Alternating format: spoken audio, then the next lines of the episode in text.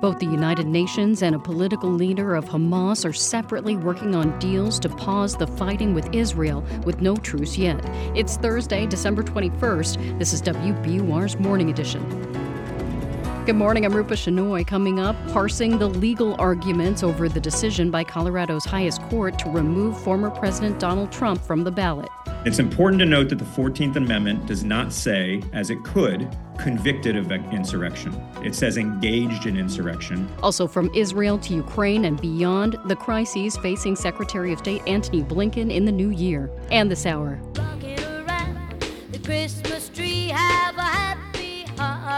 We hear from a Berklee College of Music professor on the big business of Christmas music. In sports, Celtics win, sunny, in the 30s today.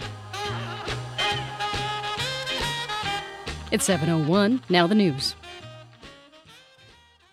Live from NPR News in Washington, I'm Corva Coleman. Talks are underway for a possible pause in fighting in the Israel-Gaza war. NPR's Jason DeRose reports on the negotiations. Diplomats from Israel and Qatar, backed by the U.S., have been meeting in Europe to work out some sort of a deal, according to U.S. officials.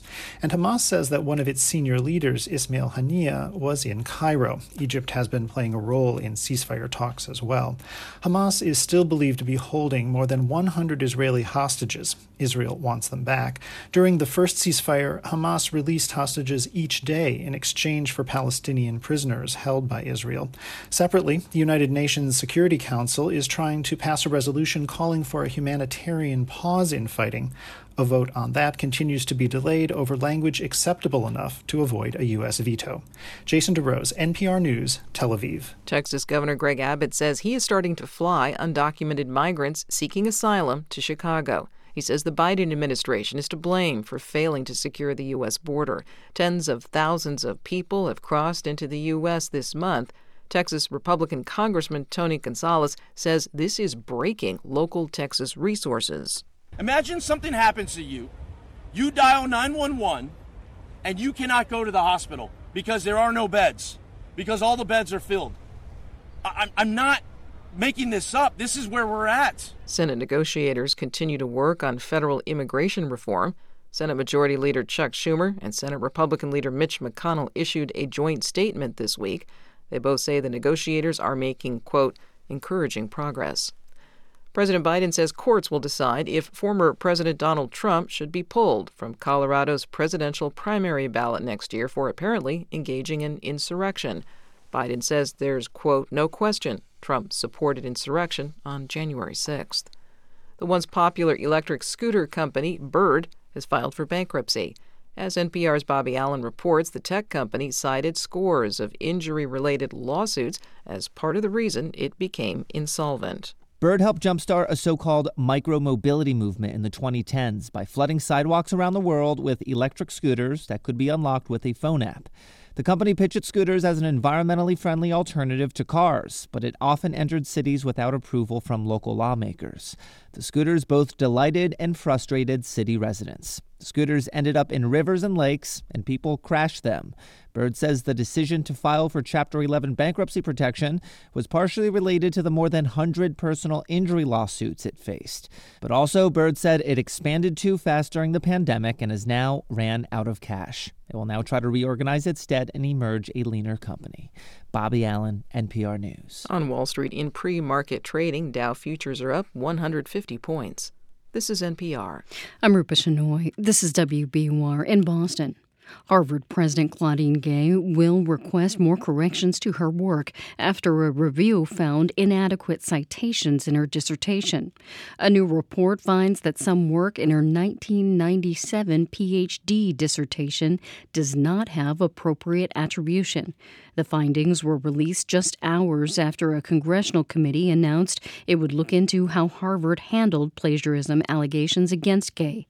Gay has already requested corrections to some of her other articles. Boston now has its first-ever citywide tree ordinance. It includes rules that require public input before cutting down trees on city-owned land. David Meshalem is director of the group Speak for the Trees. He has questions about whether the city will enforce the ordinance. What we'll have to see, again, is how much this is actually changing how the city of Boston, and I'm not talking about its residents, but how the city of Boston thinks about and preserves trees. Environmental advocates say they'll press to expand the ordinance to include trees on private as well as public land in Boston. About 50,000 Massachusetts residents just became eligible for Connector Care health insurance. As Nirvani Williams reports, the low-income program just expanded some of its limits. The state advertises the new pilot program as offering zero or low monthly premiums, low out-of-pocket costs, and no deductibles for individuals making $72,000 yearly or a family of four bringing in $150,000. Springfield resident Brandon Arroyo has a daughter and had no health insurance before joining the new program. He says it gives him peace of mind. With those bills and everything, it could add up. So this helps out with the no deductibles and a couple other things that they mentioned. People without health insurance, including those no longer eligible for Mass Health through the state's Medicaid redetermination process, can access these Connector Care plans during open enrollment, which is happening now. For the New England News Collaborative, I'm Nirvani Williams. An incoming city councilor in Lawrence is facing voter fraud charges. The Essex County District Attorney says Councilor-elect Fidelina Santiago was indicted on charges of illegal voting, conspiracy to vote illegally, and obstruction of voting. Another woman was also indicted. The charges are related to last month's local elections. There's been no comment from Santiago. New state funding aims to better prepare children for elementary school. Four organizations will split $850,000 to improve literacy in Massachusetts preschools. Education officials say the effort will lay the foundation for students to succeed in school and beyond. Recent state data reveal more than half of young elementary school students in Massachusetts showed early signs of reading difficulties. It's 7:06. We're funded by you, our listeners, and by the Greater Boston Food Bank, committed to ending hunger here. Give the gift of a holiday meal and bring joy to our neighbors in need. A $35 donation doubles to help provide two holiday meals. Together we have the power to make it a hunger-free holiday season. Donate now at gbfb.org/givemeals. The Celtics beat the Kings 144-119 last night in Sacramento. The season next game is Saturday on the road against the LA Clippers. Sunny today. It'll be in the mid-30s. Clear overnight with temperatures only around 20. Sunny tomorrow and back to the mid-30s. Cloudy and in the 40s on Saturday. It's 31 degrees in Boston. Thanks for listening to WBUR. We're funded by you, our listeners, and by the Joyce Foundation, committed to advancing racial equity and economic mobility for the next generation in the Great Lakes region. Learn more at joycefdn.org. It's Morning Edition from NPR News. I'm Leila Fadel in Washington, D.C. And I'm A. Martinez in Los Angeles, California. This week, yet another unprecedented event in the history of American democracy. And once again, it involves Donald Trump.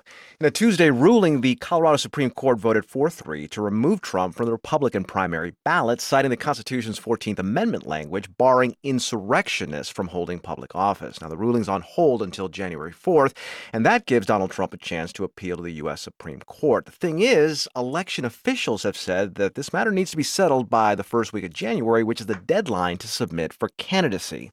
Joining us now to sort through all this is David Becker. He's executive director and founder of the nonpartisan nonprofit Center for Election Innovation and Research. David, so considering three other courts around the country decided differently on similar cases, did Colorado arrive at the correct decision? Well, I think that's ultimately a decision for the United States Supreme Court. We always knew it was going to end up there, and we really need the United States Supreme Court to weigh in here because, as the court itself noted, they're in an uncharted territory. We've never seen a presidential candidate disqualified under the 14th Amendment, even though the 14th Amendment clause that would disqualify a candidate seeking an office of the United States who had engaged in insurrection, that has been applied as recently as last year to an elected official in New Mexico. So the United States Supreme Court is going to have to weigh in here because we actually end up having dozens of cases all over the country where usually Republicans are seeking to disqualify Donald Trump from the primary ballot. So, David, can you explain the constitutional basis for the court's decision? Because Colorado's Chief Justice dissented, arguing that Donald Trump has yet to be convicted of, quote, insurrection-related offense. So how does that all work? So what the majority here found was basically three things. First, they held that the presidency was an office of the United States. That tends to be mostly a consensus opinion, although the lower court disagreed on that. They overturned that.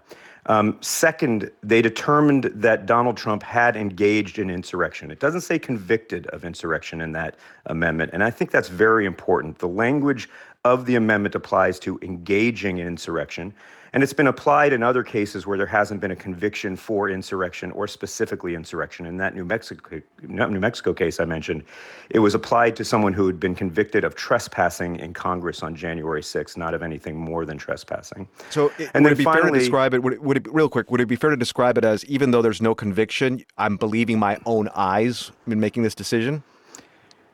Well, I think it's more than that. Okay. They held a 5-day evidentiary hearing. Both parties were allowed to put on evidence to determine whether or not Donald Trump had engaged in insurrection. They looked at, for instance, the record of the January 6th Select Committee on January 6th. So there was evidence that they looked at, and I think there's a legitimate question as to whether or not that evidence was sufficient or not.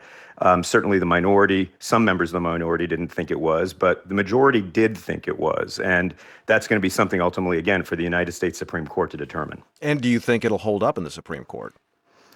It's very hard to predict this. I think one thing that's for sure is we can't just assume that because 6 of the members were appointed by Republicans and 3 of the members were appointed by Democrats, that this is going to be a 6-3 decision. This almost certainly will be taken up by the Supreme Court. This is not an automatic review. This is something they have discretion over, but I think it's fairly certain it will be taken up. And then the question is, how quickly do they move? Because whether you agree that he engaged in insurrection and should be disqualified or think he shouldn't be disqualified, one thing that everyone agrees on is we need a decision as quickly as possible and as clearly as possible. Not just for the Republican Party, who needs to know if they have a qualified nominee, but for the election officials all over the country who have to plan an election and print ballots and know who's going to appear on those ballots, and for the voters to know who they're going to ultimately have a choice to vote for. Might the Supreme Court wait to see how this plays out in other states? I think this will likely be on an accelerated track. I think they need to rule quickly. We already know we have a difference of opinion. The other states dismissed these cases not on the substance or the merits. They did it on procedural grounds mostly saying that this is a primary ballot. The parties have wide leeway in determining who their nominees are, and we're not going to interfere at this stage because the Republican Party hasn't selected a nominee yet.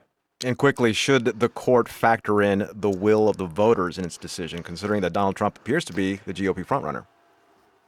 Well, the courts will always defer to the voters, and it is a very high bar to get someone removed from a ballot who might otherwise appear, because courts generally want to let the voters make this decision. However, if he did engage in insurrection, then the 14th Amendment has to have meaning, and so the court's going to have to determine what that meaning is. David Becker is Executive Director and founder of the Center for Election Innovation and Research. David, thanks. Thanks. France's interior minister defended a controversial new immigration bill in the French National Assembly yesterday. Je trouve réjouissant que le président de la République lui-même ait annoncé la saisine du Conseil constitutionnel. The French parliament recently approved the bill that many NGOs and those on the left are calling one of the most regressive immigration laws in decades. The French law comes as the European Union also agreed yesterday on sweeping changes to the bloc's immigration policy. NPR's Eleanor Beardsley is here to discuss all this and what it means. Good morning, Eleanor. Good morning, Leila. So let's start with this new immigration legislation in France. What makes it so controversial? Well, President Macron's centrist party needs support in the parliament, and the first version of the bill was rejected. And so they redrafted it because they wanted the mainstream right to support it, and they made it a lot tougher. Critics now say the bill looks like the anti-immigration platform of the far right, and the law is causing a huge rift in Macron's own party. One minister resigned in opposition. There's been an uproar not only from the far left, but from people accusing Macron of mainstreaming the far right's ideas. And far right leader Marine Le Pen herself called the bill a victory. Listen to this. Mais sur le principe, je crois que c'est une grande victoire idéologique. She says it's a great ideological victory for her party. Our goals have been achieved in this bill. You know, many people voted for Macron twice to block Marine Le Pen from becoming president, so they're incredulous that they say he is now parroting her policies. Macron, of course, rejects this. He spoke on television last night for 2 hours defending the bill. He says it's the shield France needs, but it's a political win for Le Pen. Some are calling it her breakout moment. So what are some of the more divisive provisions in the French law? Well, it makes it harder for legal immigrants to bring family members over. It cracks down on foreign students. And while Macron wanted to allow immigration for labor-deprived sectors, it doesn't do that. And it introduces waiting periods for immigrants who are working to be eligible for some social services like housing aid. And they say that could lead to families living on the street. I spoke with Hélène Soupios-David from migrant NGO Terre d'Asile. Here she is. France and the EU has adopted laws and regulations that are in violation of human rights and that are also putting into question the right to asylum. What is Europe facing, though, when it comes to migration? Leila, for years we've seen a huge uptick in migration coming from the Middle East and all across Africa. The wave began in 2015 with the Syrian civil war, but it's continuing and increasing. And EU countries have been dealing with it in an ad hoc, uncoordinated way. Thousands of people have drowned in the Mediterranean Sea. And this is fueling popularity of far-right anti-immigrant politicians, and that's why there's such pressure on the EU as a whole to do something. So we've spoken about the French law. What about for the EU? What's in their new measure on immigration? Well, it allows for faster checking of migrants at external EU borders to facilitate repatriation of those who don't qualify for asylum. The biggest element is it creates binding solidarity for the EU. Every country has to help frontline states now, like Italy and Greece, by either taking migrants or paying frontline countries to deal with them. Ylva Johansson, European Commissioner for Home Affairs, spoke about it. Finally, after so many years, we have managed to agree on a common, comprehensive migration and asylum policy. It's not only a win for EU and Europe, it's a win for migrants. But of course, migrants and their advocates strongly disagree. NPR's Eleanor Beardsley. Thank you, Eleanor. You're welcome, Leila. Earlier this month, photographer Keeley Yuyen stood in front of a newsstand. Today is a bittersweet day for me. He held several copies of the latest issue of National Geographic. On the cover, an image of a sea snake, almost glowing, striped blue and black, and streaming toward the ocean surface. My photograph is the cover of National Geographic's Pictures of the Year. But unfortunately, it's also the last issue of the magazine to ever be on newsstands. The end of an era and the start of another. Next month, National Geographic will stop selling its regular printed issues on newsstands in the U.S. It caps a year of layoffs at the publication and its parent company, Disney. For Yuyen, who remembers growing up with stacks of the magazines in his parents' basement, it's a funny feeling. Not seeing that iconic yellow border like in front of you when you're at the airport or whatever will be certainly, I think, a huge change for people. Now, this doesn't mean the monthly magazine is over. It'll still go out to subscribers. And National Geographic says newsstands are only a small part of its circulation. Still, the power of a magazine on a newsstand can be profound. In 1985, National Geographic famously published a cover known as Afghan Girl. She was one of millions of refugees at the Afghanistan-Pakistan border. With a deep red scarf and bright green eyes, she looked out from newsstands, and people could not look away. This was the first time in her life she had ever been photographed. That's photographer Steve McCurry, who spoke to All Things Considered in 2015 about meeting the girl in a makeshift classroom. Her name was Sharabat Gula. She put her hands, kind of cover her face, her mouth. And the teacher said, no, you should let him photograph you because it's important for the world to know our story. McCurry later reflected that Gula's image became synonymous with Afghan refugees and with Afghanistan itself. Yuyen says in a downsizing industry, a challenge for photographers is engaging people where they are. We are learning how to get all that journalism into that social media content and figuring out how to help get people directed over to the long-form journalism that we do. The latest National Geographic featuring Keeley Yuyen's cover photo is available on newsstands, but next month that yellow-framed cover will be gone.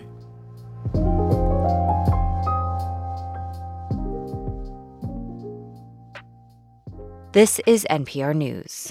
Thanks for starting your day with 90.9 WBUR. Coming up in 15 minutes on Morning Edition, we get an update from a Republican strategist on the race for the GOP presidential nomination as the Iowa caucuses draw ever closer and former President Donald Trump remains far ahead of other candidates. It's 7:19. I'm Scott Simon. Are you thinking about trading in your car? Why not donate it to this station instead? We'll turn it into the programs you love. Just go to WBUR.org. WBUR supporters include the Boston Foundation. Knowing that bringing people together is the best way to advance opportunity and equity in our city, the Boston Foundation is a convener, a research hub, and a civic leader. The Boston Foundation. Move equity. Move Boston. Learn more at tbf.org. Gathering with family during the holidays is tough to do when you have a loved one in jail. It's become even harder as many jails have switched to video visitation systems. Not only are jails cutting back on in-person visits, they're now building new facilities to exclude that possibility entirely. I'm Elsa Chang. That story on All Things Considered from NPR News. Listen again after 4 today on 90.9 WBUR. Clear skies today. We'll have highs in the mid-30s and some gusty winds. Skies stay clear tonight as temperatures fall to around 20. It'll still be pretty windy. Tomorrow, about the same as today, sunny with highs in the mid-30s. It's 31 degrees in Boston.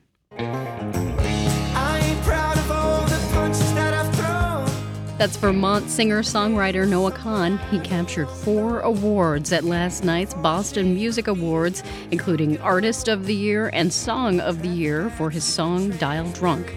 Boston rapper Nae Speaks won the award for New Artist of the Year.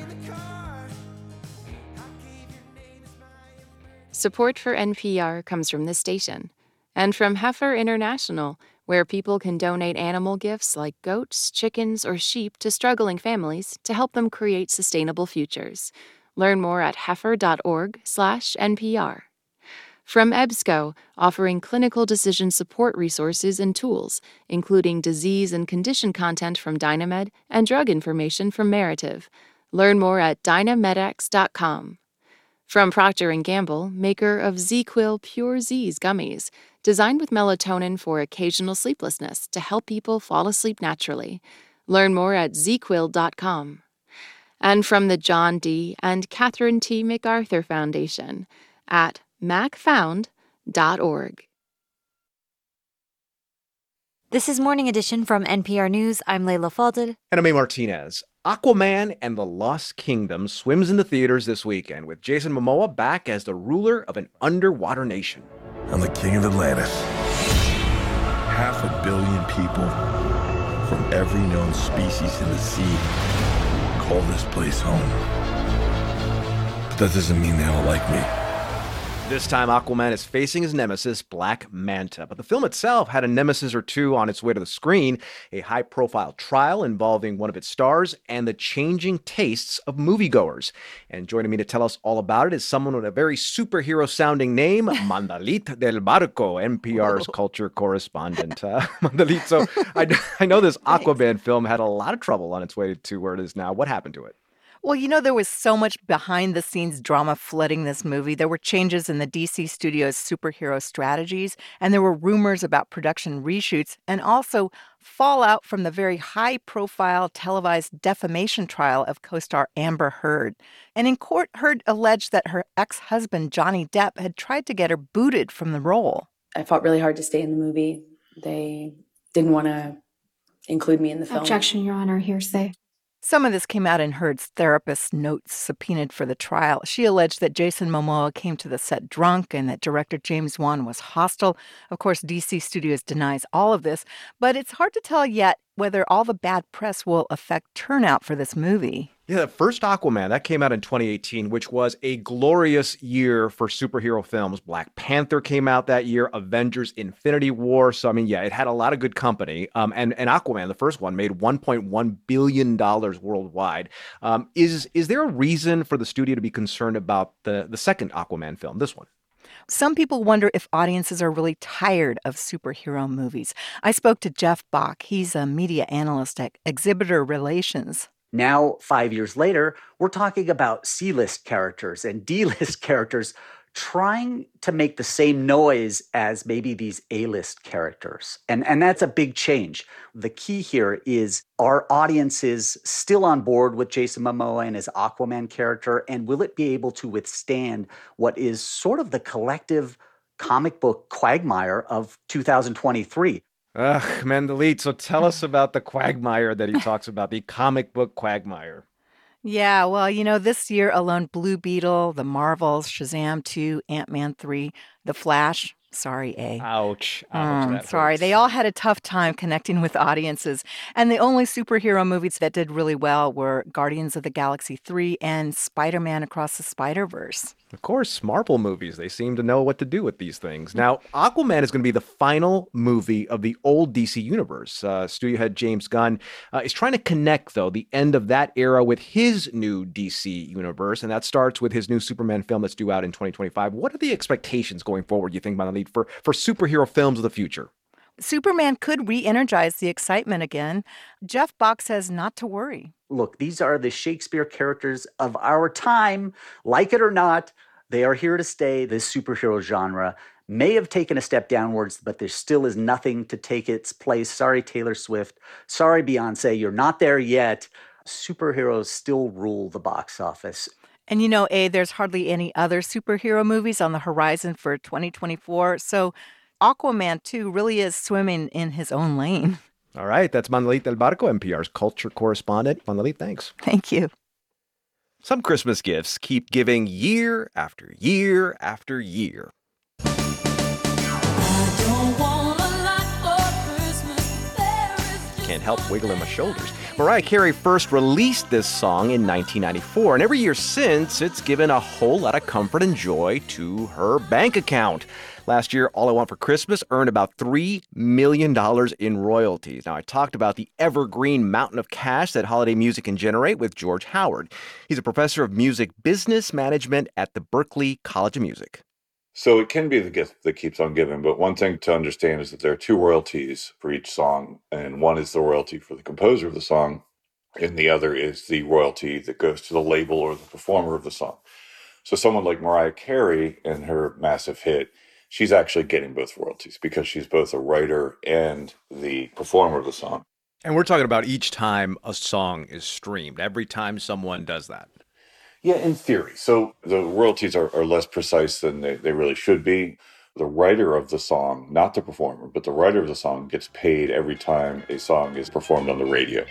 Rocking around the Christmas tree at the Christmas party hop. So if you're driving your car and the Brenda Lee song, Rocking Around the Christmas Tree, comes on, she didn't write that song. A guy named Johnny Marks wrote that song. And you're listening to it in the radio, only Johnny Marks gets paid there, not Brenda Lee. Whereas if it's streamed on something like Spotify, then in that particular case, both the writer and the performer would get paid. The United States is one of the few countries that does not pay the performer for terrestrial radio play. Oh, the weather outside is frightful, but fire is so delightful. For some artists, is it true that Christmas is really the only time of year they release music? I mean, they're looking at Christmas time as time to cash in. It's interesting. It sort of tracks with how the music industry is. You get these moments that spur on the play of songs. Rocking Around the Christmas Tree had a resurgence in 1990 originally because it was in the Home Alone movie. It's sometimes less about the artist's intent and more just about these kind of random elements that bring songs back into the public consciousness. It's Christmas time in Hollis, Queens. Mom's cooking chicken and collard greens. Wondering if you think, Professor, that maybe some songs play better in some cities than others. So say, for example, in New York City, I would imagine Run DMC's Christmas in Hollis probably gets a lot of airplay, and it wouldn't maybe in Los Angeles. Which is a sad state of affairs. But yes, I'm sure there's regional things. But your point is well made, and it is a tactic. You know, record labels, and I used to do this with the record label that I ran, we would have all of our artists record Christmas songs whenever they were in the studio because there will be stations that go 24/7 Christmas, and they need to fill it up. So artists that might not be at a level where they would get play on certain stations the rest of the year might get an opportunity during Christmas. That's George Howard, Berklee College of Music. Professor Howard, thanks a lot. Thank you so much. It was December 20- This is NPR News. Today's top stories are next, then coming up at 7:45 on WBUR's Morning Edition. A psychologist explains why some people seem to be obsessed with fitness trackers. It's 7:29. We're funded by you, our listeners, and by Sincere Foundation, which supports organizations that provide food security, housing stability, and safe spaces, and envisions a future where everyone has the opportunity to celebrate, recognize milestones, and honor memories. Sincere Foundation. Learn more and see if your program qualifies at sincere.com. Live from NPR News in Washington, I'm Dave Mattingly. Flood watches and warnings are in effect in areas of northern and southern California, as well as sections of Arizona. The National Weather Service says heavy rains could also trigger mudslides in areas scarred by wildfires. NPR's Lauren Sommer says climate change is playing a role. In most of the U.S., when it rains more, and extreme storms are getting more extreme. They're dropping more rain. Over the last 50 years, that's been particularly true in the Northeast and the Midwest, where those really bad storms are dropping 40% to 50% more rain. The Biden administration has released a close ally of Venezuela's President Nicolas Maduro in exchange for 10 Americans held in that country's prisons. 6 of those released were flown back to the U.S. last night and landed at a military base in San Antonio. One of the 6, Savoy Wright, is a businessman from California who was detained in Venezuela in October. I didn't know if I would ever make it out, and it's really scary to be in a place where you're used to having freedoms and you're locked into a cell. In addition, a defense contractor at the center of a Pentagon bribery scandal is being extradited back to the U.S. That contractor, Leonard Glenn Francis, also known as Fat Leonard, fled house arrest in Southern California last year. This is NPR News from Washington. The Justice Department and the Consumer Financial Protection Bureau are suing a Texas-based developer and lender. As NPR's Ryan Lucas reports, the company is accused of targeting Hispanic borrowers with predatory loans. The Justice Department and the CFPB say that Colony Ridge Development LLC has violated consumer protection laws as well as civil rights laws. Here's Assistant Attorney General Kristen Clark. Our investigation revealed that Colony Ridge operates as a one-stop shop for discriminatory lending. The government alleges that Colony Ridge targets Hispanic borrowers with predatory loans and exploits language barriers in the sales process. The company also allegedly tells borrowers that undeveloped lots are hooked up with utilities when they, in fact, are not. The government says around 25% of Colony Ridge loans end in foreclosure, after which the company reacquires the properties and sells them to new unsuspecting borrowers. Ryan Lucas, NPR News, Washington.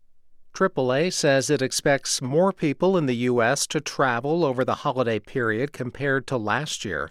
Most will be driving to their destinations between Saturday and New Year's Day. As for gasoline prices, AAA says regular is averaging $3.12 a gallon nationwide. That's up slightly from 1 year ago. Gas remains most expensive in California, where regular averages about $4.58 a gallon. I'm Dave Mattingly in Washington. This is WBUR in Boston. I'm Rupa Shenoy. Former President Donald Trump will appear on the Republican primary ballot in Massachusetts next year. That's the ruling from Secretary of State Bill Galvin. He tells the Boston Globe Trump will be on the ballot because the state Republican Party submitted his name and because he has not been convicted of any charges related to the January 6th violence at the U.S. Capitol. Colorado's highest court ruled that violence should prevent Trump from being on the ballot there. Trump's legal team plans to appeal. Today is the last day on the job for the head of the state's trial court. Chief Justice Jeffrey Locke will resign today as he hits the mandatory retirement age of 70. Locke has spent 22 years as a judge and nearly 2 years as Chief Justice of the trial court. He'll be replaced by Judge Heidi Brieger. Massachusetts is one step closer to installing high-speed electric vehicle chargers on its highways. The state is accepting applications from companies that want to build the fast chargers.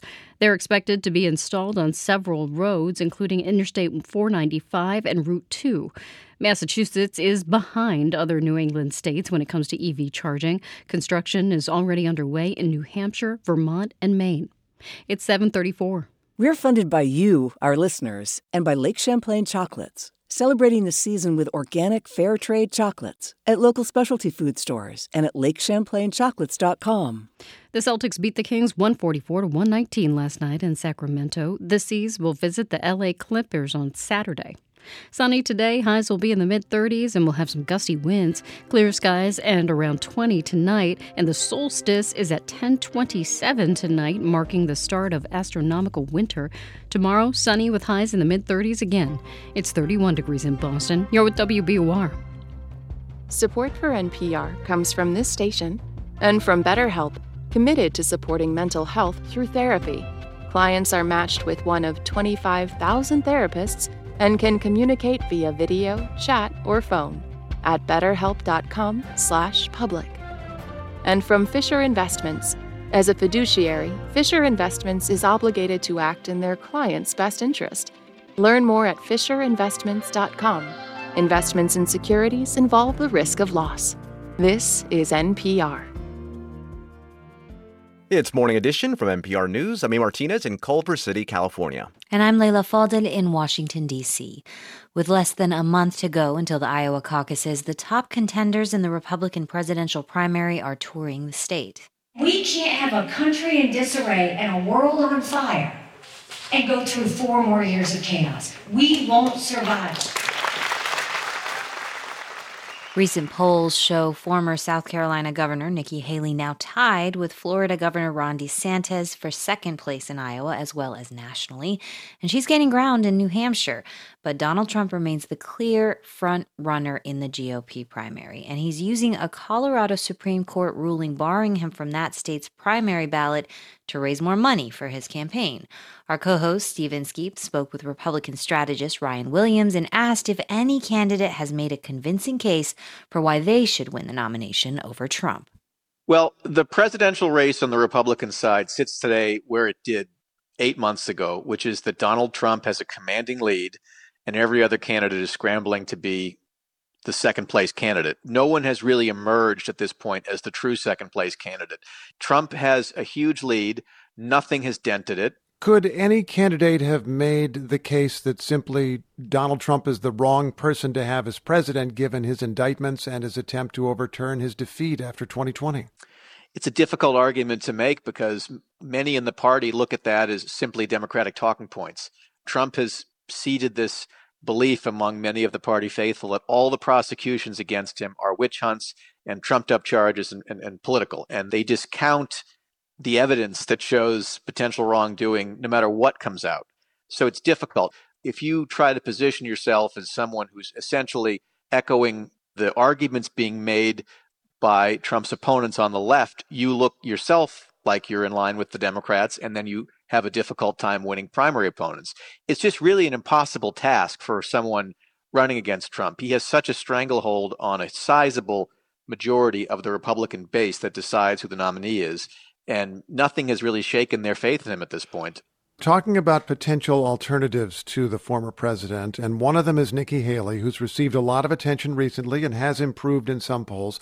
But listening to you, I'm wondering if we're hearing more about Nikki Haley just because we're hearing more about Nikki Haley, by which I mean the political press needs a plot line and some movement, so they write about her.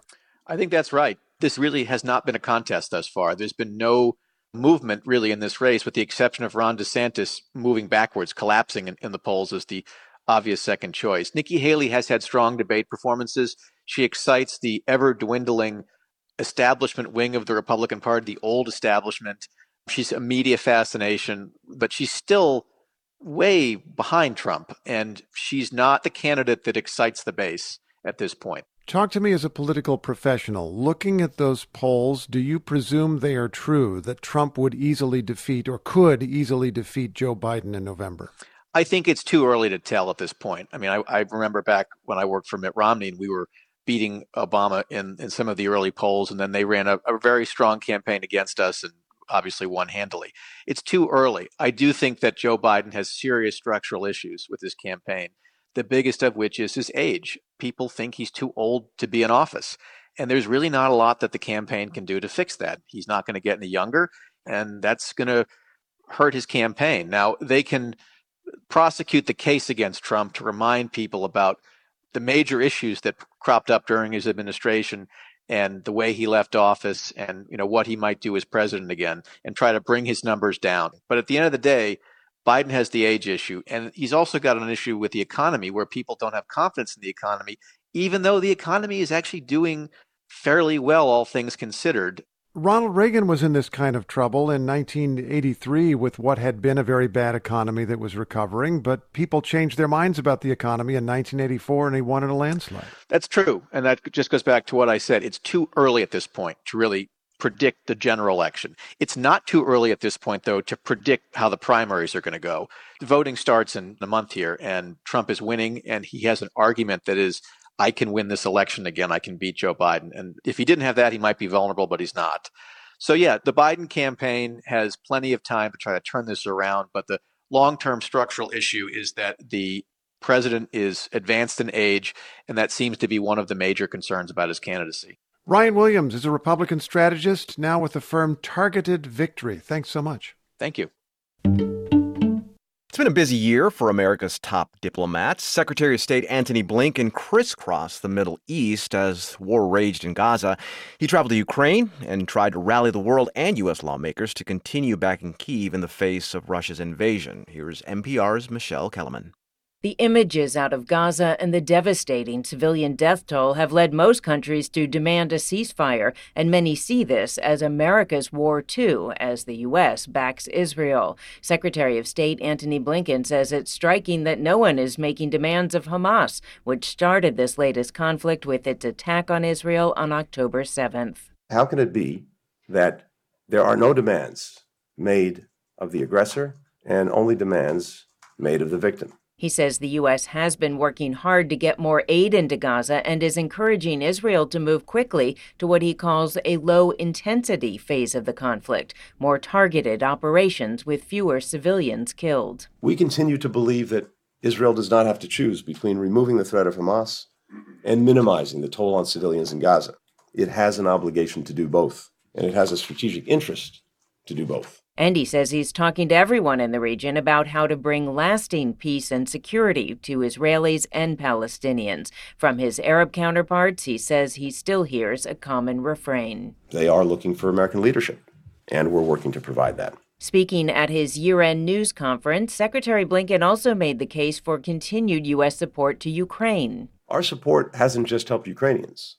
90% of the security assistance that we provided to Ukraine has been spent here in the United States, benefiting American businesses, workers, communities. He says Russia is weaker and NATO is stronger, but says President Vladimir Putin is betting that political divisions in the U.S. will block continued aid for Ukraine. We have proven him wrong before. We will prove him wrong again. The Biden administration also remains focused on China. Blinken went there in June to restart high-level diplomacy months after an earlier trip was scuttled over the U.S. shoot-down of a suspected Chinese spy balloon. He says the U.S. and China are now taking practical steps to manage their competition. We secured China's cooperation on reducing the flow of precursor chemicals that are fueling the synthetic drug crisis.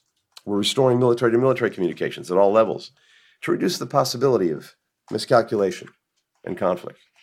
And we've agreed to discuss risks and safety around artificial intelligence. It's a long to-do list for Secretary Blinken as the U.S. heads into an election year and the conflict in Gaza draws much of the world's attention. Michelle Kellerman, NPR News, the State Department. This is NPR News. Coming up at the top of the hour here on WBUR's Morning Edition, the UN is racing to craft a resolution that won't draw a U.S. veto calling for a ceasefire in Gaza. Meanwhile, the top political leader of Hamas is holding talks with Egyptian officials about a possible truce with Israel. Mid-30s and windy today under sunny skies. Still windy and clear tonight in the low 20s. Back to the mid-30s tomorrow and sunny again. It's 31 degrees in Boston. WBUR supporters include Plymouth Rock Assurance, auto and home insurance that strives to treat you with kindness and humanity because they believe there's never been a better time for nice. PlymouthRock.com. and Ocean State Job Lot, committed to fighting hunger in the Northeast by donating food to local food banks and pantries. OceanStateJobLot.com. A federal judge is allowing a Natick couple to move forward with a civil lawsuit against eBay. In 2019, former employees of the e-commerce giant terrorized the couple over negative online articles. That included sending live spiders and a funeral wreath to the couple's home. 6 former employees and a contractor have already pleaded guilty for their involvement. The Boston Globe reports the trial is set for March of 2025. Stoneham-based Theory Wellness says it is now the first employee-owned cannabis company in Massachusetts. The company said it's transitioning its business model into what is known as an employee stock ownership plan. Under the law, the move will make Theory Wellness exempt from state and federal taxes. It's 7:45. Support for NPR comes from the station and from Organic Valley, a farmer-owned cooperative dedicated to providing ethically sourced food from small organic family farms across the country. Learn more at ov.coop/ethically-sourced. From American Jewish World Service, supporting human rights advocates worldwide in the fight for democracy, equity, and justice for all people. Learn more at ajws.org. And from the Doris Duke Foundation. This is Morning Edition from NPR News. I'm A. Martinez. And I'm Leila Fadel. Almost 1 in 3 Americans uses a wearable device to track their fitness, according to the National Institutes of Health. And as people shop for last-minute holiday gifts, fitness trackers are a popular choice for nearly all ages. But do they actually work? And why do some people seem so obsessed with keeping tabs on everything from their sleep to how many steps they get a day? Pamela Rutledge is a professor of media psychology at the Fielding Graduate University, and she's also a health fitness tracker user, and she joins me now to talk about all this. Hi, Pamela. Hello, how are you? I'm doing well. So I think I want to start with what's going on in people's brains when they use these trackers.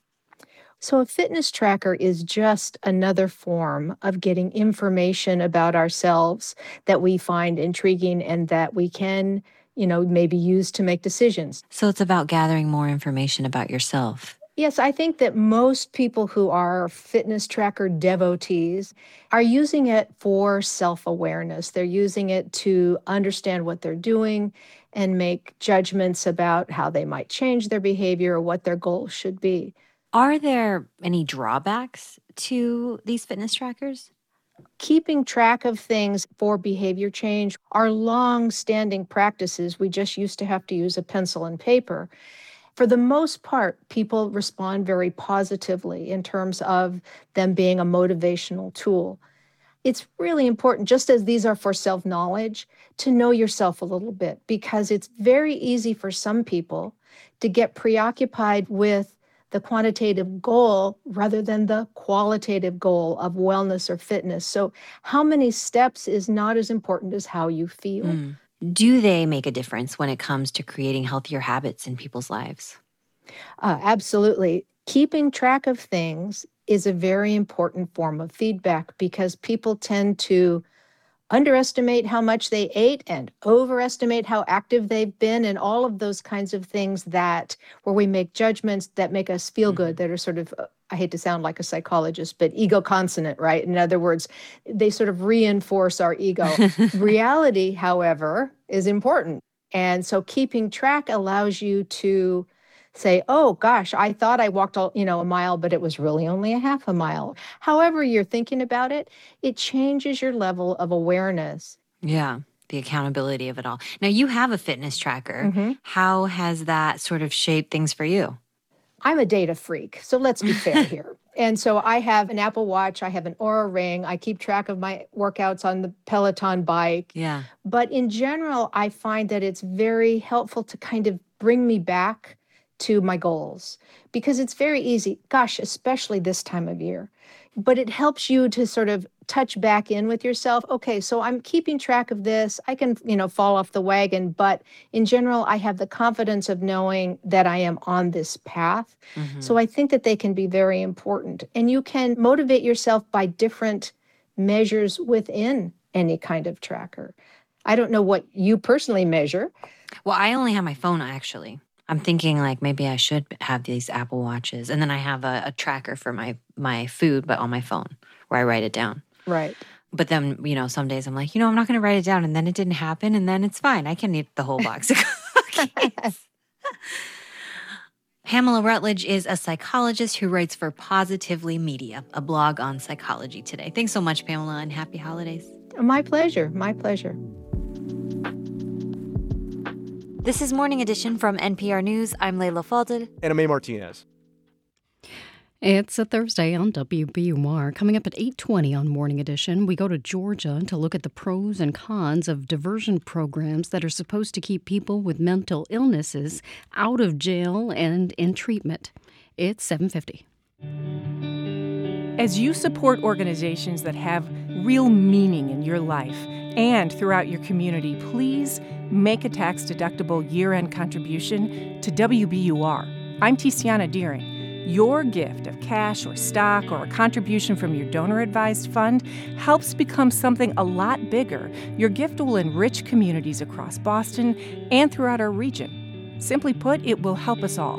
Give now at WBUR.org or call 1-800-909-9287.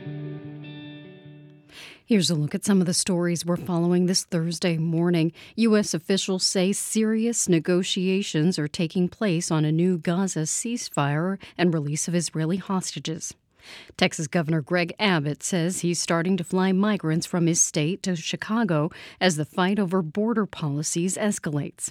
And Harvard President Claudine Gay is requesting new corrections to her 1997 Ph.D. dissertation as a Republican-led House panel launches a probe into allegations of plagiarism. Stay up to date on the news all day here on 90.9 WBUR and on the WBUR app. We're funded by you, our listeners, and by Metro West Subaru, supporting local charities during the Share the Love event. Learn more at metrowestsubaru.com. Sunny, windy, and mid-30s today, around 20 tonight under clear skies. Sunny again tomorrow, and we'll be back in the mid-30s. It's 31 degrees in Boston. This is Morning Edition from NPR News. I'm Leila Fadel. And I'm A. Martinez. There's a treatment that kind of works like a morning after pill, except this one is for sexually transmitted infections. It's an antibiotic taken in the hours after unprotected sex. Research shows it can significantly lower the chance of developing common STIs.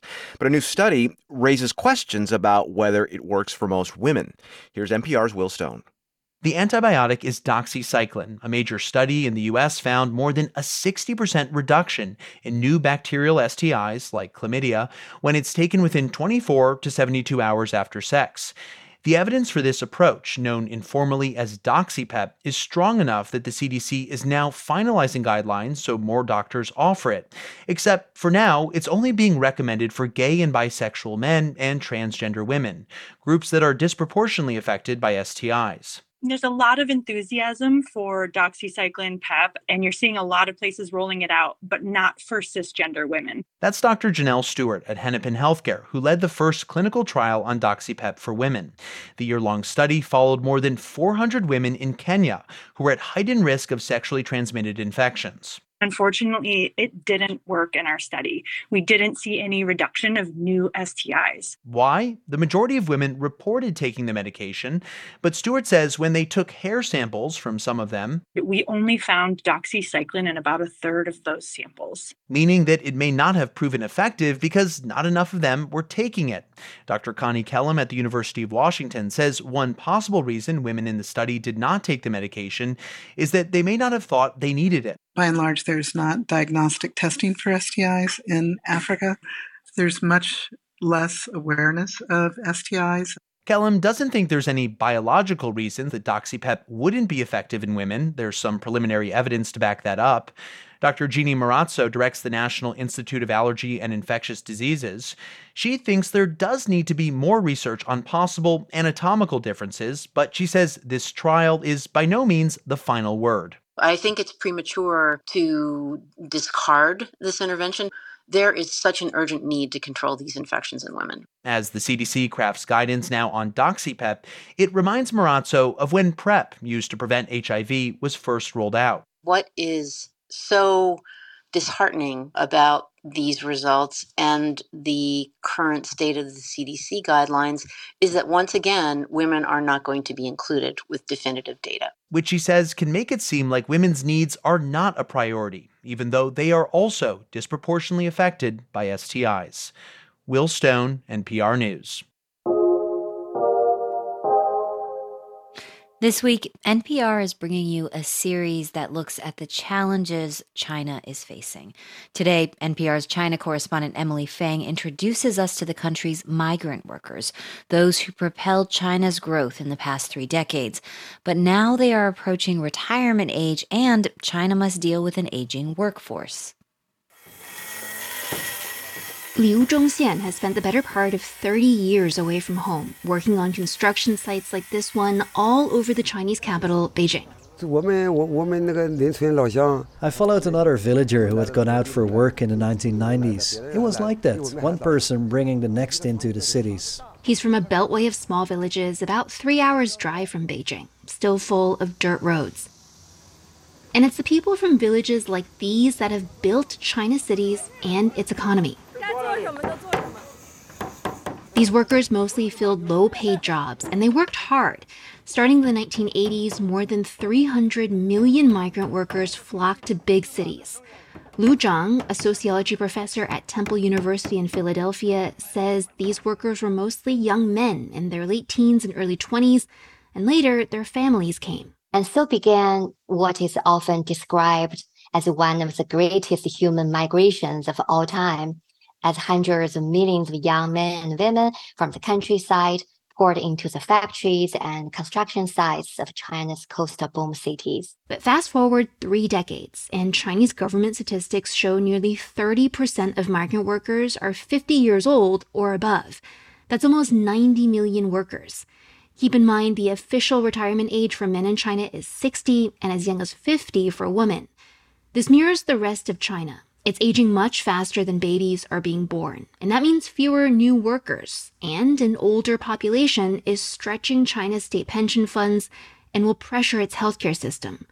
But most migrant workers don't have any benefits.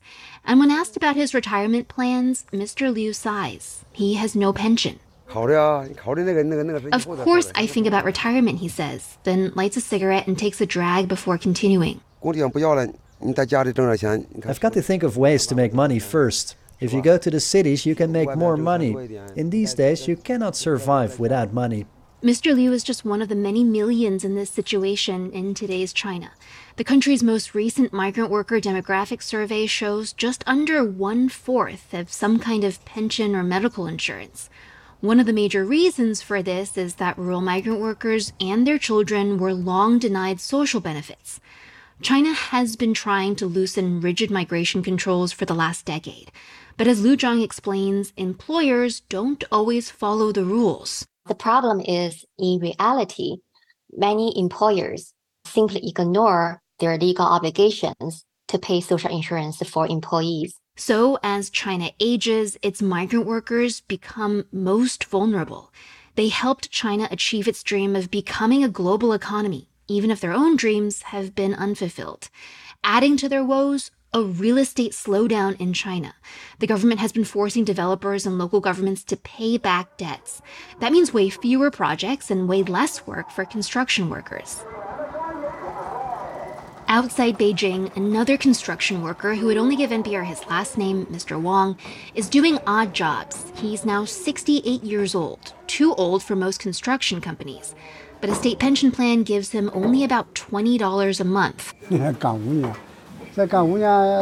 And so he's still doing odd jobs around the village, living out of a modest brick hut he built himself. He says his China dream, the wild ambitions of making it big, or at least making it into the middle class, is over. He says he will continue working until he cannot move anymore. Emily Fang, NPR News. In our continuing series on China, tomorrow we'll take a look at Germany's growing dependence on Chinese imports and why that's got some economists and politicians worried. This is Morning Edition from NPR News. I'm Leila Fadel. And A. Martinez. There's good news for Green Line riders this morning. The T says regular service is back on the D branch between Riverside and Kenmore. Buses had replaced trains for nearly 2 weeks because of construction work. Some gusty winds today. It'll be in the mid-30s under clear skies. Temperatures fall to around 20 tonight and skies stay clear overnight. Then we'll end the week with a sunny Friday in the mid-30s. It's 31 degrees in Boston and we're coming up on 8 o'clock.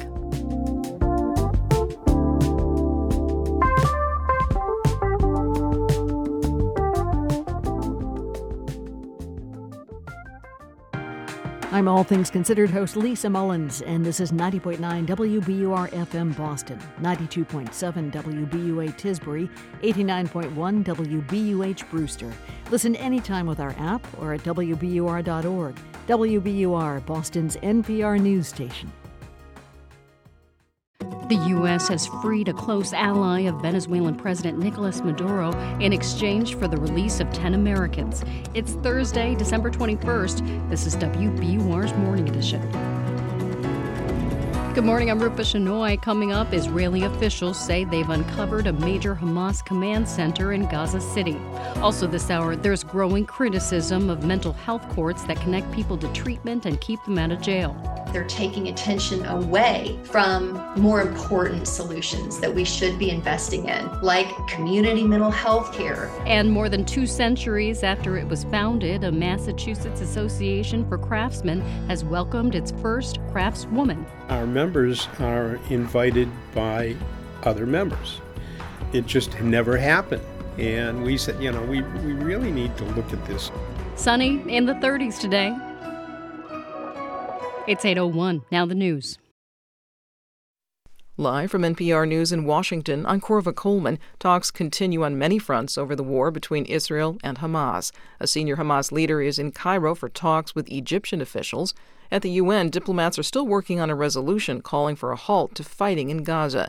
The United Arab Emirates ambassador to the UN, Lana Nusseibeh, says diplomats will continue to seek agreement. I believe that capitals that have equities in this file are engaging at the highest level of diplomacy to reach a text that will have impact on the ground. Diplomacy takes time. It means evolving conversations, and people are giving it their attention at the highest levels of the capitals that have leverage on this. Meanwhile, militants are still firing projectiles into Israel. The Israeli military continues to attack Gaza. The U.S. Supreme Court is preparing to play a critical role in the 2024 presidential election. NPR's Carrie Johnson reports the justices are weighing multiple disputes tied to GOP frontrunner and former President Donald Trump. The High Court is considering whether to fast-track a pivotal question, whether Trump enjoys absolute immunity from prosecution for trying to overturn the last election because he was serving as president at the time. The Supreme Court already agreed to hear a separate case about the scope of an obstruction law prosecutors deployed against Trump and 300 Capitol rioters. Trump's also vowing to appeal a third dispute after Colorado's Supreme Court disqualified him from the primary ballot because he took an oath of office and then, according to the court, participated in an insurrection. Carrie Johnson, NPR News. The New York City Council has voted to ban most uses of solitary confinement in city jails. The city's mayor opposes the measure, but as NPR's Meg Anderson reports, the council passed it with enough votes to override a veto. The bill bans the use of solitary confinement in most situations, beyond what it called a 4-hour de-escalation period. It also requires that every person detained spend at least 14 hours outside of their cell each day. Tamara Carter is the mother of a man who died by suicide while in solitary confinement at the Rikers Island Jail in New York. She says she feels like her son should have been sent to the infirmary, not to solitary confinement. I couldn't save my son, but if I joined this fight, maybe I could save somebody else's son. A spokesperson for Mayor Eric Adams told NPR that he opposes the bill because not being able to separate violent detainees from everyone else would make it harder to protect the people in custody and staff. Meg Anderson, NPR News. A federal judge has blocked a California gun law from taking effect on January 1st. It would have stopped people from carrying guns in most public places, even if the person has a permit to carry a concealed weapon. The judge says it violates the Second Amendment. This is NPR. From WBUR in Boston, I'm Rupa Shenoy. Harvard President Claudine Gay is requesting corrections to her dissertation. A review found some work in her Ph.D. dissertation from 1997 was not properly attributed. The findings were released shortly after a congressional committee said it would look into how Harvard handled plagiarism allegations against Gay. Gay has requested corrections to some of her other articles with similar issues. There is now a tree ordinance in place in Boston. It's the city's latest effort to better protect its tree canopy. WBUR's Martha Biebinger says that canopy can clean the air and remove carbon emissions. The new rules say healthy trees can't be trimmed or removed without public notice and a hearing. They also require a complete tree survey before construction projects begin. This ordinance only applies to trees on public land, about 40% of the city's tree canopy. Kat Eschel, the city's point person on the tree ordinance, says it's a first step. We do have a lot of trees on municipal property because we're the largest landowner in the city with incredible assets like Franklin Park as well as all of the public street trees. And that was our first priority, was making sure that we're leading by example. But some environmental advocates worry the city won't adopt preservation rules for trees on private lands, a step that will be much more challenging and contentious. For 90.9 WBUR, I'm Martha Biebinger. Everett has a new school superintendent. The school committee voted unanimously last night to elect Bill Hart to the job.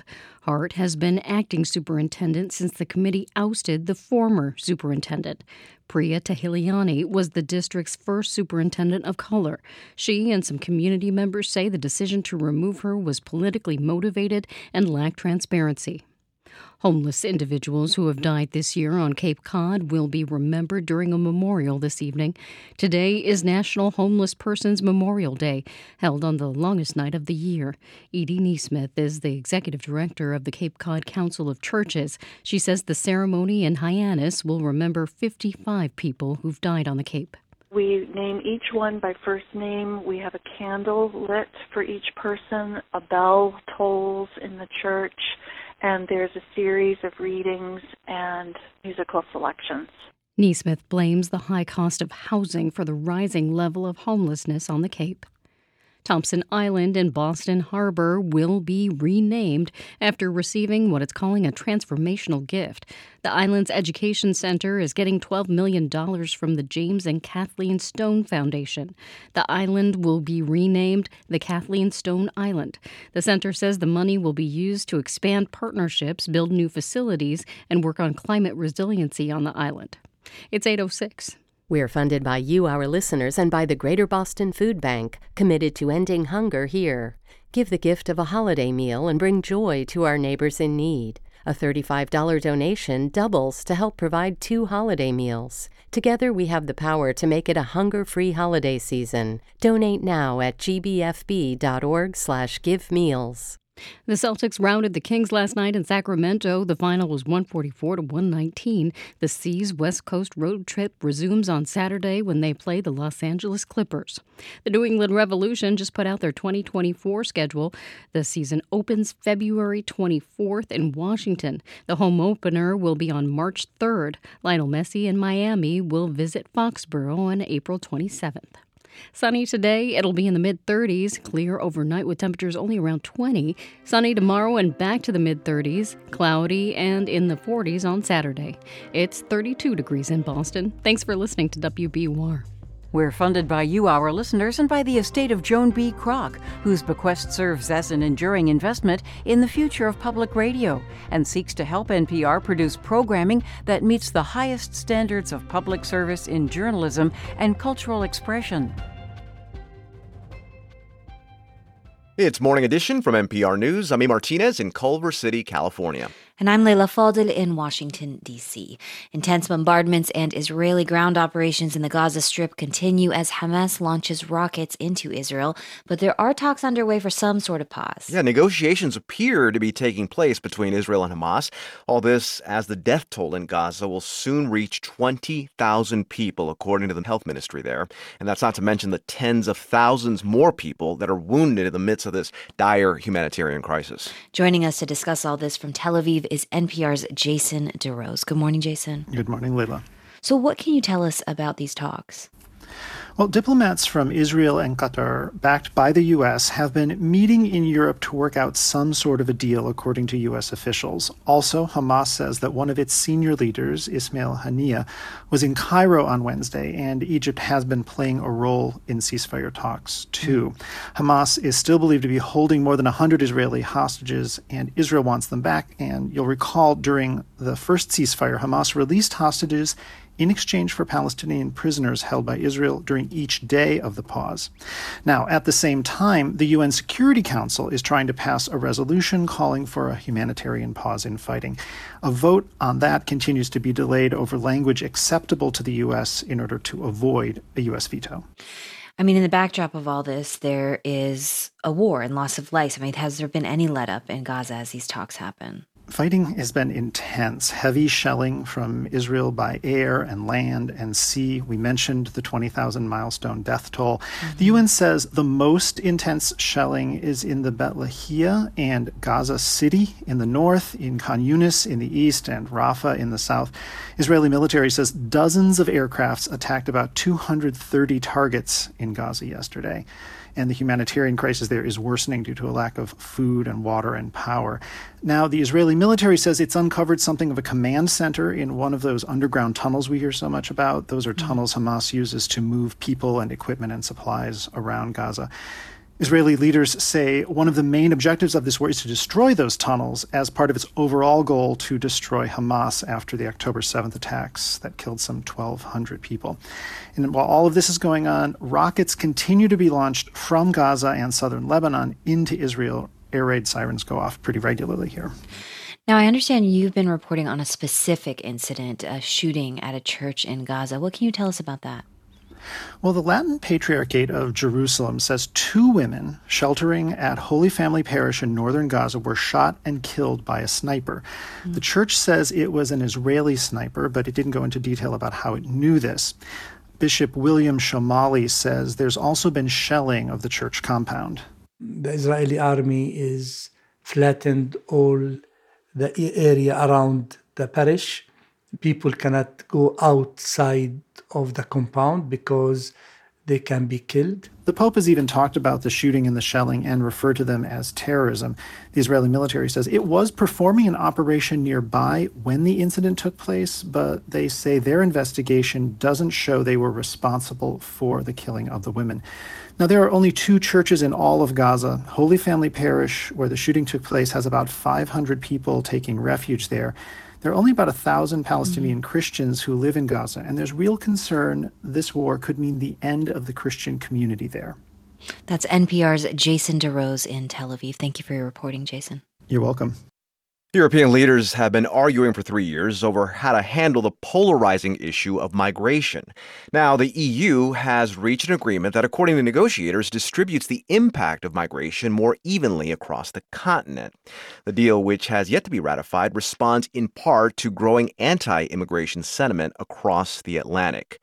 Joining us to discuss what's in the deal is Camille Lacoste, Associate Director of the Migration Policy Institute. She joins us from Paris. So, Camille, what exactly did EU leaders agree on? Yeah, yesterday was really a historic moment because, as you've mentioned, this has been in the making for 3 years. It's been discussed. You know, all of this reform has been discussed for now over 7 years. And migration has been this flashpoint for political tension. It's been an existential issue for the EU project, and stirs so many division. And so finally, European Union member state, the parliament came to an agreement trying to strike this balance between solidarity and responsibility. And what exactly did they agree on? What did they actually say, okay, we can work with this?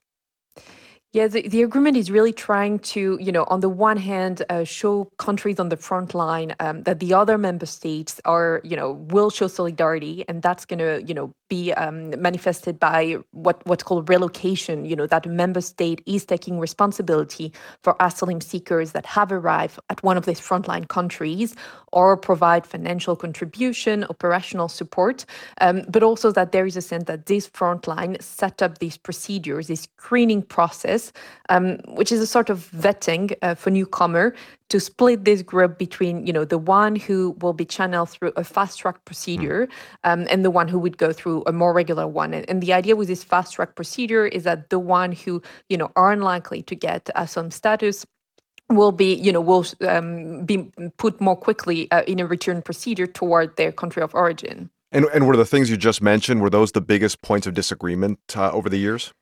Absolutely. This has been, you know, the tension between different member states, and especially this idea of relocation, you know, splitting people between different member states has been really a source of contention, of dispute.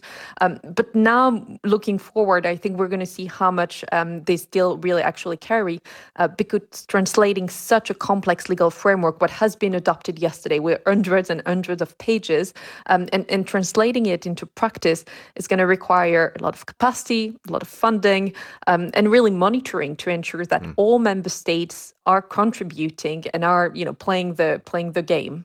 You know, Camille, much like here in the United States, there is a growing right-wing faction that wants to restrict migration to Europe. How much sway did they have over the EU's plan? They have increasingly more influence. There are European election next year. And what we're seeing also is that some European capital are increasingly, you know, putting pressure on countries of origin, of country of transit, of migrants to stop migrants. And we've seen it just earlier this month with Prime Minister Meloni, you know, came up with that deal to work with Albania with this idea that from now on, some asylum seeker could be disembarked in Albania instead of coming to Italy. For now, this deal has been put on hold by the Albanian Constitutional Court, but we're seeing how some countries are increasingly trying to externalize asylum, to send asylum seekers to third country, and to question some of the key principles on which the European Union asylum system function. Camille Lacoste is Associate Director of the Migration Policy Institute in Europe. She joined us from Paris. So, Camille, thank you. Thank you. Heavy rain in the Northeast this week flooded towns in Vermont, some of which were still recovering from floods over the summer. The east coast of Australia also saw flooding after some cities got more than 30 inches of rain. These kind of events are becoming more common as the climate gets hotter. For more on what coming storms could look like, Lauren Summer is here from NPR's Climate Desk. Good morning, Lauren. Morning. So what is happening with rainfall? How much more dangerous are storms already becoming? The short answer is that in most of the U.S., when it rains more, and extreme storms are getting more extreme. They're dropping more rain. Over the last 50 years, that's been particularly true in the Northeast and the Midwest, where those really bad storms are dropping 40 to 50% more rain. And do we know that climate change is already causing that? Yeah, there are a lot of studies that show intensifying rainfall is mostly due to the planet getting hotter, which is happening as humans burn more fossil fuels. And that's because a hotter atmosphere can hold more moisture, more water vapor. So the storms just have more water to work with, basically. How much worse does rainfall get if the planet continues warming? Yeah, I spoke to Megan Kirkmeyer-Young about this. She's a research scientist at Environment and Climate Change Canada, which is a government agency. She says if we stay on the current path of climate change, rainfall gets even more extreme in many parts of North America. Some of those changes are considerable. Events that used to be very rare in the future under a few degrees of global warming will be fairly common events. You know, in the southern U.S. in particular, storms could drop 20 to 30% more rain in the future, according to one study. What does this mean for communities in the U.S. and the flooding they could see? Yeah, you know, it's a big danger because when it rains, all that water needs to drain away, and that's handled by storm drains and other infrastructure. And when communities build that, they design it for a certain kind of storm. And if it's the storms of last century, then all that concrete around you, it's going to get overwhelmed. And that's when streets flood, basement apartments flood, people actually lose their lives. Kirkmeyer-Young says that's why communities need to plan for climate change. Our climate is not stationary. It is changing and it's going to continue to change. And we need to understand that. We need to consider that instead of planning for the climate we used to have. So how much help are cities getting in preparing for a future with more intense rain? Yeah, it's actually a huge problem. It's something we've covered for years on the Climate Desk. A handful of cities are planning for climate change. You know, they're using the storms of the future to build infrastructure today, so it's ready for that. but many cities are not. I've spoken to several that are designing for storms from 60 years ago, and that means they're at risk. The issue is that cities rely on information from the federal government to know what kind of storms to plan for. Those records are decades old for many states. They don't take climate change into account. That is changing. The National Oceanic and Atmospheric Administration is updating rainfall records currently, but, it won't be ready until 2026 at the earliest. So in the meantime, communities are largely on their own. Thanks for this, Lauren. Thank you. Lauren Sommer is on NPR's Climate Desk.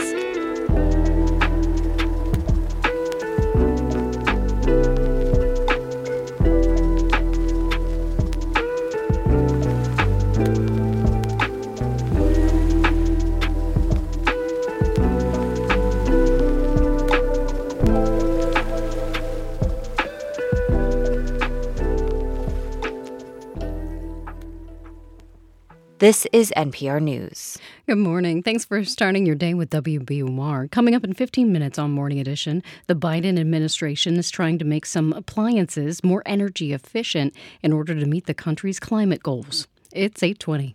Turn your old car into new news. Support the programming you love by donating your vehicle to WBUR. Learn how at WBUR.org/cars. We're funded by you, our listeners, and by Ocean State Job Lot, committed to fighting hunger in the Northeast by donating food to local food banks and pantries.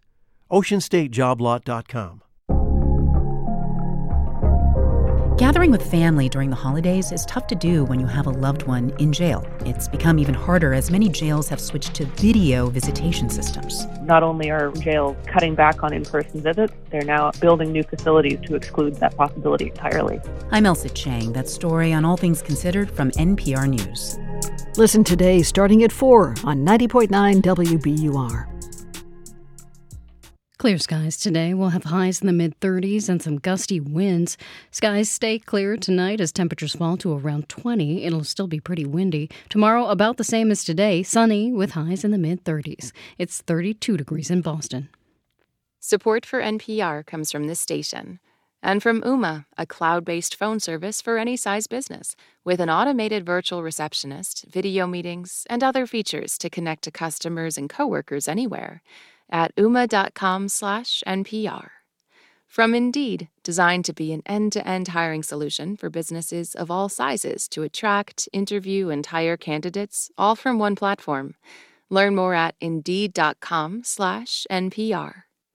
From Storyworth, each week, Storyworth emails a loved one a question about their life. After a year, they'll publish family memories into a bound book to keep forever. Learn more at Storyworth.com. And from listeners like you who donate to this NPR station. This is Morning Edition from NPR News. I'm Leila Fadel. And I'm A. Martinez. More than 2 million people booked in the U.S. jails each year have been diagnosed with a serious mental illness. In recent decades, programs have sprung up across the country to divert people from lockup and connect them to help that could keep them out of jail. They're called mental health courts. Sam Whitehead with our partner KFF Health News reports the well-intentioned courts can struggle to live up to those goals. It's an early December afternoon, and Donald Brown waits nervously for the start of a mental health court hearing in Gainesville, Georgia. In just a few minutes, the 55-year-old will find out whether he's been kicked out of the diversion program for not meeting work and community service mandates, and possibly go back to jail. I'm kind of lost for words. I'm scared to death. I don't like jail, so I got a taste of being out. Going back in, it's really hard. Brown has struggled with depression. Last year, he was threatening to take his life with a gun. His family called 911 for help. The police arrived, and Brown was arrested and charged with felony firearm possession. After months in jail, Brown was offered access to the court. If he pleaded guilty, he'd be connected to services and avoid prison time if he completes the program. You're in there for 10 and a half months. You got no idea how you're going to get out. It's almost like coercion. Here, sign these papers and get out of jail. Brown says the diversion program has helped him stay sober and get on medication for his depression, but it's also been stressful to keep up with the program's requirements. If he gets kicked out, Brown worries he faces years in prison. I've learned a new way of life, instead of just getting high, I'm learning to feel things now, and to put forth that effort to try and improve myself to get locked up for it. It's just like a kick in the gut. You can find mental health courts in more than 650 communities. There's no set way to run them, but generally, participants receive treatment plans and access to counseling and medication. Judges and mental health clinicians oversee their progress. Lee Johnston is a professor of law at the University of Florida. She says jails and prisons are not the place for people with mental illness. But I'm also not sure that mental health court is the solution. Johnston says the programs can distract policymakers from more meaningful investments. The bigger problem is they're taking attention away from more important solutions that we should be investing in, like community mental health care. Nearly 60% of participants completed the programs as of 2019, according to the National Treatment Court Resource Center. Researchers there say there's little evidence whether the diversion programs improved mental health outcomes or impacted recidivism long term. Kristen Duvall co-directs the organization. She says the courts can't work as well when the social safety net is full of holes. It can be hard to find stable housing, counseling, and recovery services in many communities. If all of these other supports that are necessary aren't invested in, then it's kind of a wash. Critics of mental health courts say participating shouldn't come at the cost of a guilty plea. Raji Idiathamangalam, a licensed clinical social worker with New York County Defender Services, says judges often aren't trained to make informed decisions about participants' care. It's inappropriate. We're all licensed to practice in our different professions for a reason, right? I can't show up to do hernia operation just because I read about it or sat next to a hernia surgeon for 10 days. Some mental health court participants praised the programs for helping them get their lives back on track. During a recent hearing in a Metro Atlanta mental health court, many participants thanked Judge Shana Rooks Malone personally. But one woman left the courtroom in tears. She'd just been sentenced to 7 days in jail for being dishonest about whether she was taking court-required medication.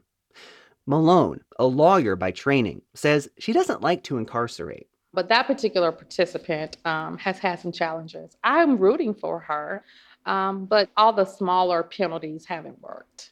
The final straw, Malone said, would be removing her from the program altogether and sending her to prison.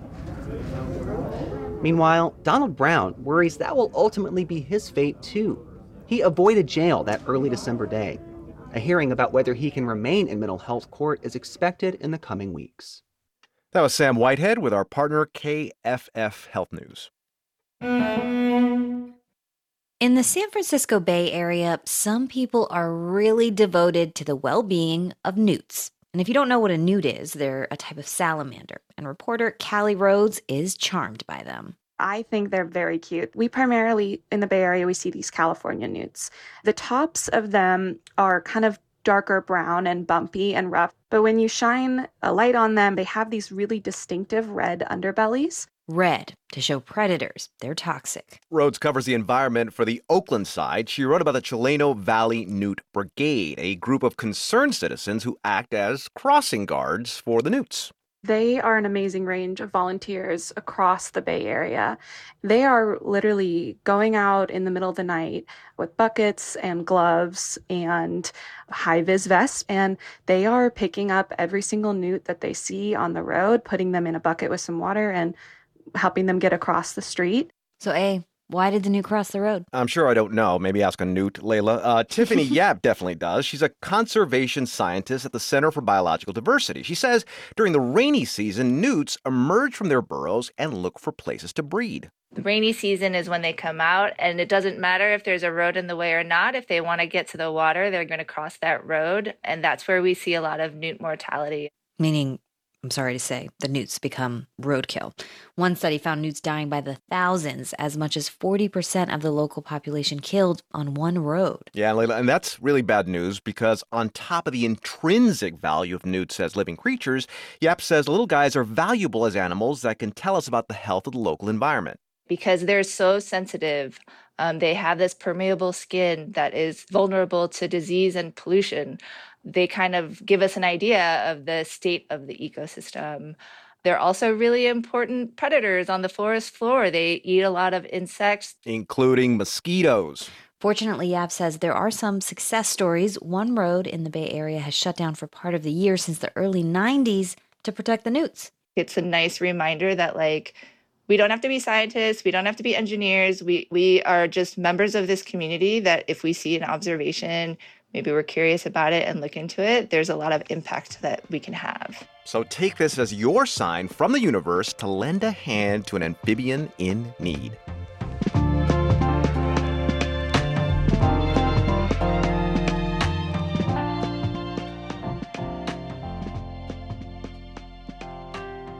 This is NPR News. Former Governor Charlie Baker will be back on Beacon Hill tonight. He'll be at the State House for the unveiling of his new official portrait. It'll go in the governor's lobby in the State House along with the portraits of the most recent governors. That means the painting of 1950s Governor Christian Herter will be bumped out of the lobby and moved out into a hallway. Today's top stories are next, then coming up at 8:45 on Morning Edition. WBUR's Simone Rios tells us about a local trades group founded by Paul Revere that's welcoming its first female member. It's 8:29.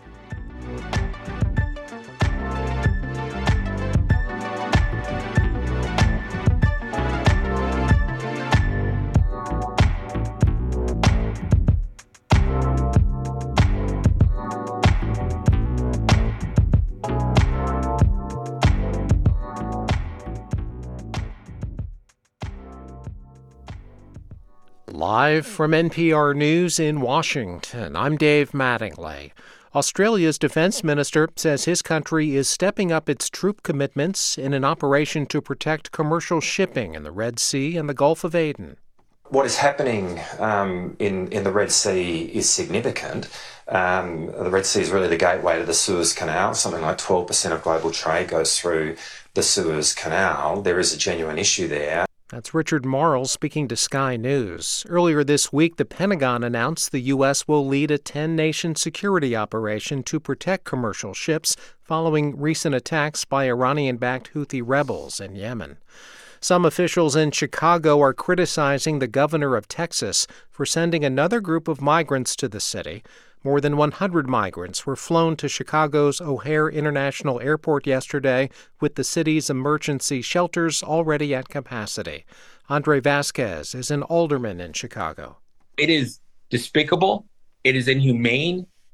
It's un-American to see that coming from another state. Over the last year, Texas has moved tens of thousands of migrants who've entered the state from Mexico to Democratic-led cities on buses. The city recently took legal action to try to stop private companies from transporting migrants to Chicago by state-chartered bus. This is NPR News from Washington. From WBUR in Boston, I'm Rupa Shenoy. It's going to be a busy day for holiday travel today at Logan Airport. As of right now, the website FlightAware says there are just 9 delayed flights out of Boston.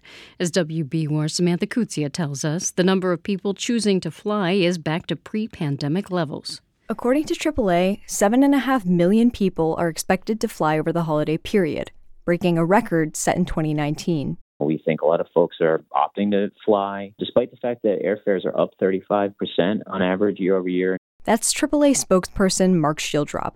He says Saturday will be one of the busiest days if you're heading to Logan Airport. Travelers should, anticipate large crowds, but we don't necessarily anticipate some of the systemic failures that we saw last year. So many folks were pretty put off by that or had negative experiences last year. Last year, thousands of flights were delayed or canceled because of a chain of disruptions. For 90.9 WBUR, I'm Samantha Kutsia. An incoming city councilor in Lawrence is facing voter fraud charges. The Essex County District Attorney says Councilor-elect Fidelina Santiago was indicted on charges of illegal voting, conspiracy to vote illegally, and obstruction of voting. Another woman was also indicted. The charges are related to last month's local elections. There's been no comment from Santiago. The state plans to open an overnight shelter tomorrow at a former courthouse in Cambridge. The Boston Herald reports the Cambridge Street location will give up to 70 families a place to sleep until a spot in the larger shelter system opens. The move is part of the Healey administration's effort to use $50 million in funding to open overflow shelter sites. It has until the end of the year to do so. It's 8:33. WBUR supporters include the Christian Science Plaza, Start first night with a 2 p.m. organ concert and free tour of the How Do You See the World experience. Visit christianscience.com/firstnight. The Celtics trounced the Kings last night in Sacramento. The final was 144-119.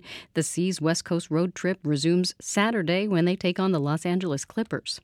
Sunny today, highs will be in the mid-30s, and we'll have some gusty winds, clear skies, and around 20 tonight. And the solstice is at 10:27 tonight, marking the start of astronomical winter. Tomorrow, sunny with highs in the mid-30s again. It's 32 degrees in Boston. You're with WBUR. Support for NPR comes from this station and from Yarl and Pamela Moen, focusing on civil liberties, foster youth, public radio, and the arts. From the Alfred P. Sloan Foundation, supporting books, radio, podcasts, film, television, theater, and more to bridge science and the humanities. And from Heather Sturt Haga and Paul G. Haga, supporting African Wildlife Foundation, working to ensure wildlife and wild lands thrive in modern Africa. Learn more at awf.org. It's Morning Edition from NPR News. I'm Leila Fadel in Washington, D.C. And I'm A. Martinez in Culver City, California. 10 Americans are returning home to the U.S. after being detained in Venezuela. It was part of a larger deal reached between the White House and Venezuelan President Nicolás Maduro, a deal that also involves the return of the man behind a notorious corruption scandal in the U.S. Navy, a man known by his nickname, Fat Leonard. NPR's White House correspondent Deepa Shivaram joins us now with more on the story. So how did this all come together, given that the U.S. and Venezuela don't exactly have diplomatic ties? Yeah, you're right, A. These deals actually took months and months to put together, and Qatar actually helped broker the deal. And it all came about because the U.S. and other countries have been looking ahead to next year. It's an election year for Venezuela, and the last time there was elections, the U.S. and many other countries didn't recognize the results. And this time around, they're trying to get Maduro to hold free and fair elections. In October, Maduro agreed to something called the Barbados Agreements, or the Barbados Accords, in which he outlined a roadmap of sorts for how the elections could be free. Things like making sure opposition candidates didn't have barriers to run against him. And Maduro also agreed to free political prisoners and wrongfully detained Americans. So what's in it for Maduro? Right. So pretty big thing, actually. The U.S. agreed to temporarily lift sanctions on Venezuelan oil, which is a huge deal for Venezuela's economy. So now they can sell their oil at a market price. The problem, though, is that the deadline Maduro was supposed to reach in some of the Barbados agreements was November 30th. And of course, this prisoner exchange happened yesterday. So that deadline was clearly ignored. President Biden was asked last night why it was okay for the U.S. to be negotiating with the Maduro regime at all. And here's what he said after getting off of his helicopter. It's okay because we freed American people who were held illegally, and we made a deal with Venezuela with the whole free election. So far, they maintain their requirements. All right, so who are the people coming back to the U.S.?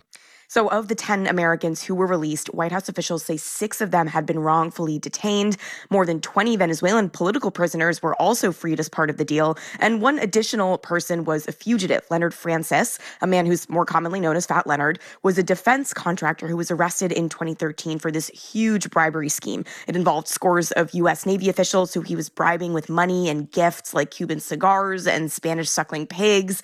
He pled guilty, but when he was on house arrest, he cut off his ankle bracelet and fled to Venezuela. So in addition to the 10 Americans released, he was extradited too.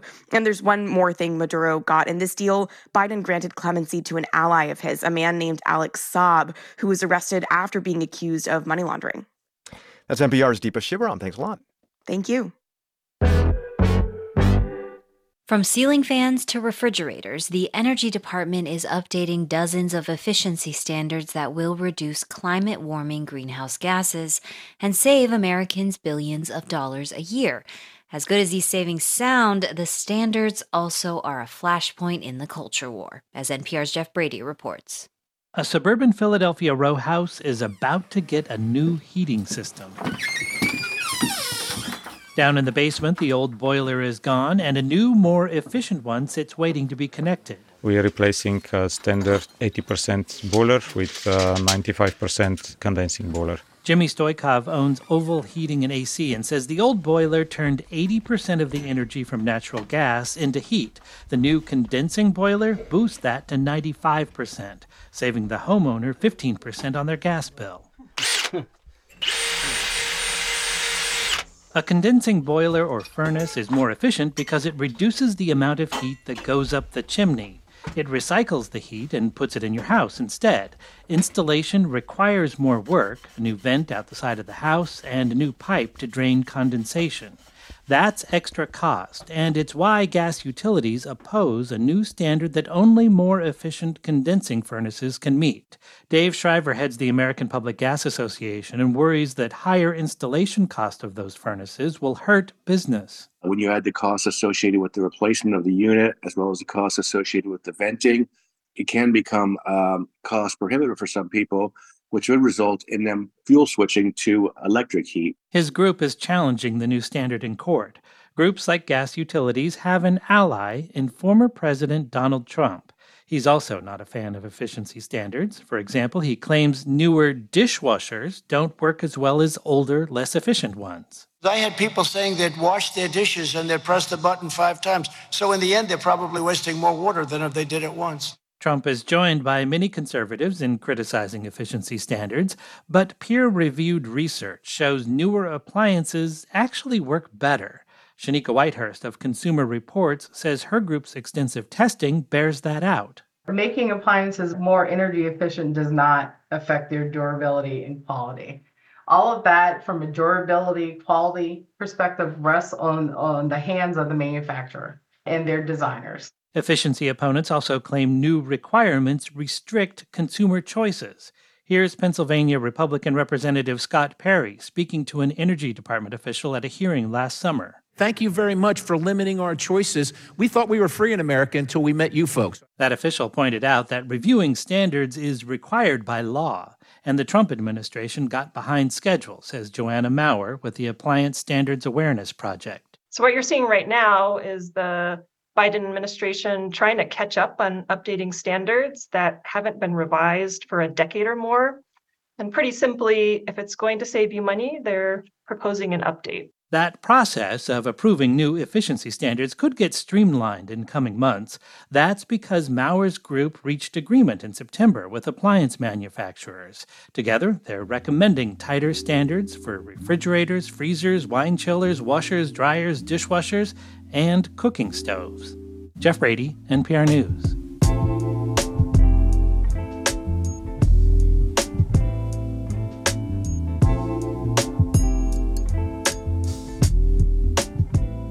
Hey, you know how you are super into lip serums and things like that? Oh, Leila, you know, I realize that I project a kind of a tough guy image, but I'm actually a very delicate Ken doll kind of man. You know, some of you have even gone as far to call me very dainty. So yes, I do definitely need and love all of my lip serums. I like that you think you project a tough guy image. So I was half joking and didn't realize you were obsessed.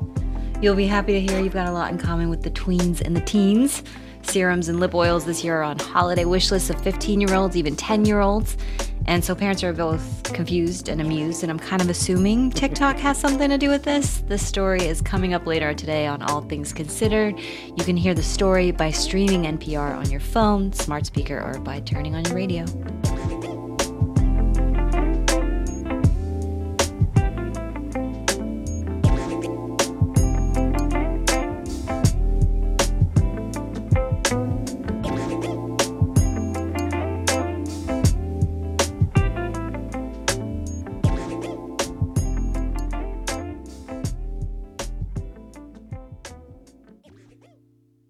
This is NPR News. Coming up in 10 minutes on WBUR, the Marketplace Morning Report explores the world of illicit wildlife trafficking, specifically the illegal trade of shark fins. More than 70 million sharks are killed for their fins every year. Mid-30s and windy today under sunny skies. Still windy and clear tonight in the low 20s. Back to the mid-30s tomorrow and sunny again.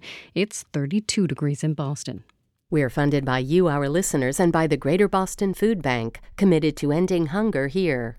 Give the gift of a holiday meal and bring joy to our neighbors in need. A $35 donation doubles to help provide 2 holiday meals. Together we have the power to make it a hunger-free holiday season. Donate now at gbfb.org/givemeals. Federal regulators say a Waltham medical device maker is out of compliance with federal law. The Food and Drug Administration sent a formal warning to Fresenius Medical Care earlier this month. It said an inspection of the facility identified a handful of serious issues. Those include dangerous chemical leaks coming from the tubing of its kidney dialysis machines. The FDA says Fresenius must take prompt action to address the violations or it risks regulatory action.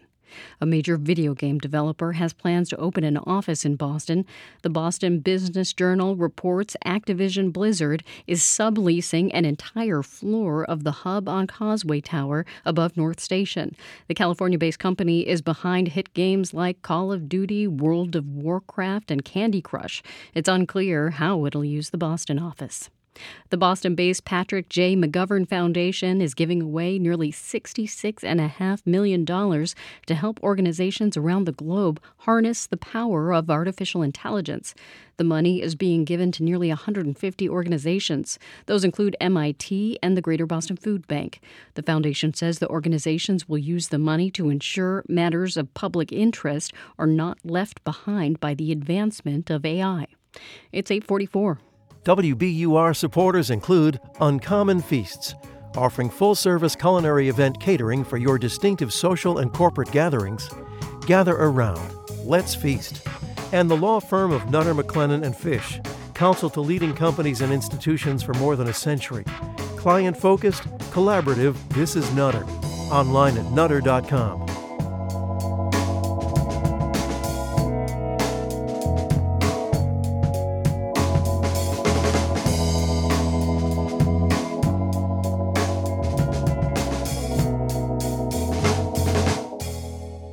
More than 2 centuries ago, silversmith Paul Revere helped found an organization to boost skilled craftsmen.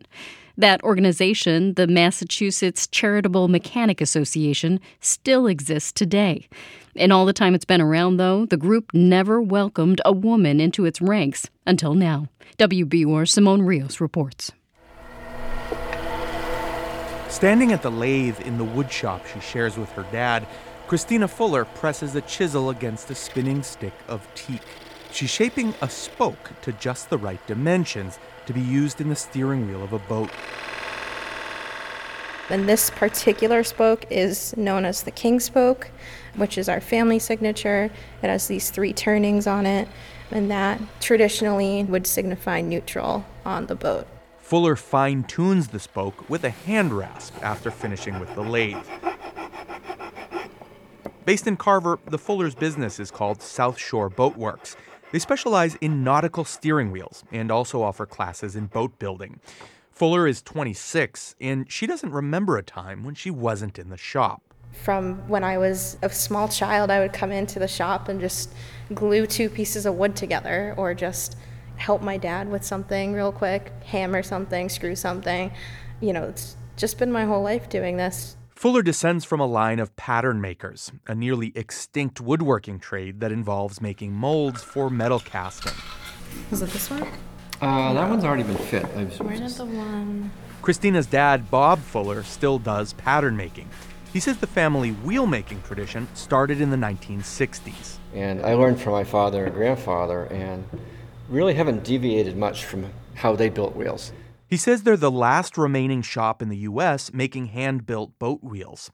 That's because digital technology has taken over much of the woodworking industry, with parts designed on computers and produced on automated machines. Fuller says the same is true for sailing. With electronics, you can basically program a computer screen and walk away, and the boat's going to go where it wants to go. But that's not the sensation or the feel of actually steering your boat. Fuller couldn't be prouder that his daughter is carrying on the family tradition. But Christina is also pioneering new territory. She's the first woman inducted into an organization founded by the guy who went down in history for shouting, "The Redcoats are coming." When you list Paul Revere as our founder, you have to kind of pick up your ears a little bit and say, wow, we are the oldest continuous charitable organization in the country. Chuck Sokala is president of Mass Charitable Mechanic Association. He says the group was formed by master craftsmen to deal with the problem of runaway apprentices who would jump ship before fulfilling the terms of their contracts. But the mission soon became about helping the families of artisans, and these days it's about funding nonprofits that promote the trades. Sokala says the association wasn't closed to female members. It just took 230 years to get here. Our members are invited by other members. And you need to have, as I said before, two members who will nominate, recommend somebody.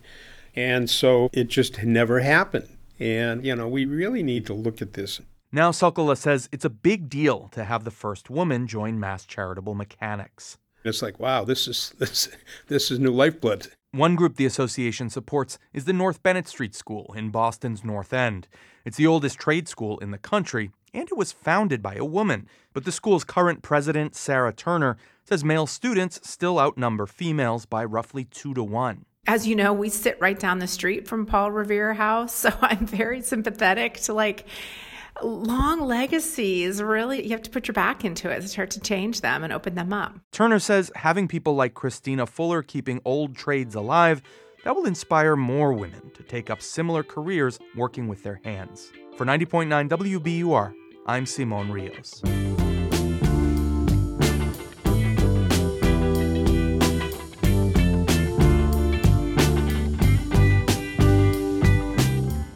Coming up at the top of the hour on WBUR, it's the BBC NewsHour. They'll have the latest on the civil war that's been ravaging Sudan for the last year, plus the economic reforms promised by Argentina's new right-wing president.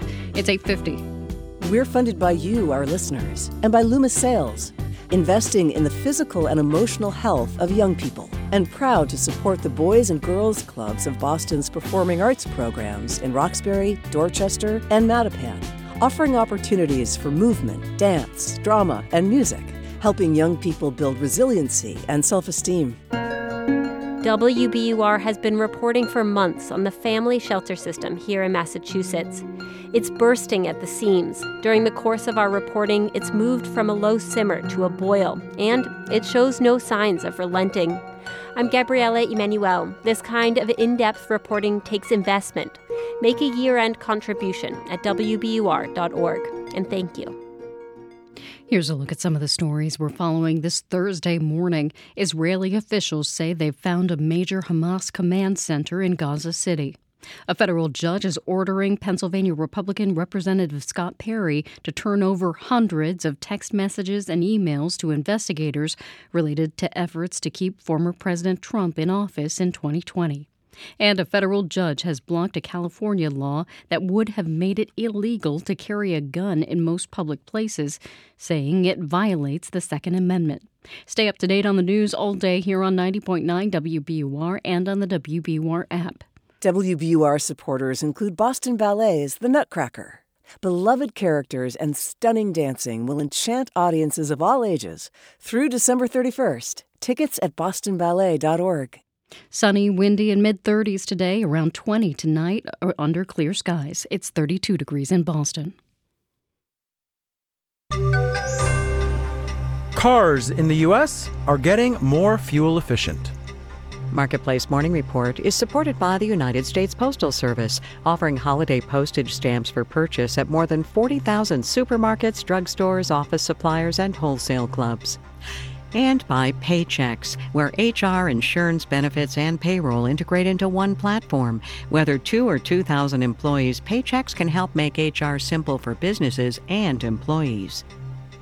From Marketplace, I'm Sabri Benishore, in for David Brancaccio. As the year draws to a close, the auto industry has something to celebrate. New cars in the U.S. are seeing big improvements in fuel efficiency, and by extension, big reductions in planet-warming carbon dioxide emissions. Marketplace's Nova Sappho has more. The average fuel efficiency of all new vehicles sold in the U.S. rose to a record 26 miles per gallon, according to the Environmental Protection Agency. That was in 2022. This year, the EPA says preliminary data indicates even more improvement, up to 27 miles per gallon. That's even as more Americans are opting for trucks and SUVs, and fewer for more fuel-efficient sedans and wagons. The fleet-wide averages are improving, in large part thanks to electrification. In 2022, hybrid vehicles made up a record 10% of all production. Electric vehicles made up 7%, a huge leap. Still, American automakers are lagging behind foreign rivals in fuel efficiency, even as the EPA is proposing tougher emissions mandates to come. That's putting pressure on Detroit's Big Three. The Wall Street Journal reports that GM just bought out half of its Buick dealerships because they would not make the investments necessary to sell electric vehicles. I'm Novosafo for Marketplace. All right, let's do the numbers. Dow, S&P, and NASDAQ futures are all up in the 0.7% to 1.2% range. Dow futures up 276%. The yield on the 10-year Treasury is at 3.846%. The CEOs of Warner Brothers Discovery and Paramount Global met yesterday and talked about possibly merging. This was first reported by Axios. Warner and Paramount are both media giants. Warner Brothers owns CNN, HBO, Warner Brothers Studio. Paramount also has a Hollywood studio and owns MTV, CBS, Nickelodeon. Should they merge, so too would their streaming services. Warner owns Max. Paramount has Paramount Plus. The idea there would be to better compete with rivals like Netflix and Disney Plus. Warner Brothers stock is up 0.5% in pre-market trading. Paramount's is down 1.4%. Marketplace Morning Report is supported by UiPath. More than 10,000 organizations use the UiPath AI-powered business automation platform to put AI to work. UiPath.com/marketplace. UiPath, the foundation of innovation. And by This Is Uncomfortable, hosted by Rima Krase from Marketplace. Listen as we talk about life and how money messes with it. Listen to the new mini-season now. More than 70 million sharks are killed worldwide for their fins each year. Shark fins are considered a delicacy and a status symbol in some places. The demand for the fins has created a network of illicit trafficking, particularly in Peru and Ecuador. The team behind Al Jazeera's investigative documentary program Fault Lines embedded themselves with people trying to stop the shark fin trade. Joining us now is the program's senior correspondent, Josh Rushing. Welcome, Josh. Thanks for having me. Excited to be here. So you and your team spent time in both Peru and Ecuador for this story. Why did you settle on those countries in particular? There's actually kind of a loophole that exists there that allows this trade to continue. Ecuador has banned shark fishing, except for sharks that are caught accidentally, supposedly, but they can't export the fins from there. Peru, which has colder waters and less sharks in their waters, has left open the legal possibility of shipping fins out, but it is controlled by the government and it's highly structured and licensed. But what ends up happening is the sharks are caught in Ecuadorian waters. They're brought in under the guise of being caught accidentally, but they're brought in just by the tons. The fins are dried in these massive drying operations in places like Manta, Ecuador, and then they're shipped down to Peru, where it's easier to get them shipped out, mostly to Asia, although not always to Asia, we found in our story. Yeah, you managed to find some shark fins in the U.S. How did you do that? So we hired a professional wildlife investigator who does undercover work. We took him around to the different Chinatowns in New York City. He found a chef that said, yes, they could do it. But long story short, we were able to go into this back room of this restaurant and have this soup made out of these fins, which, by the way, is terrible. But in the process, we were able to sneak out some of those noodles and get them tested and verified that, yeah, they actually are sharks. What is the major driver destination market for shark fins? By far, it's Asia, China being the number one importer. Also popular in other countries like Thailand.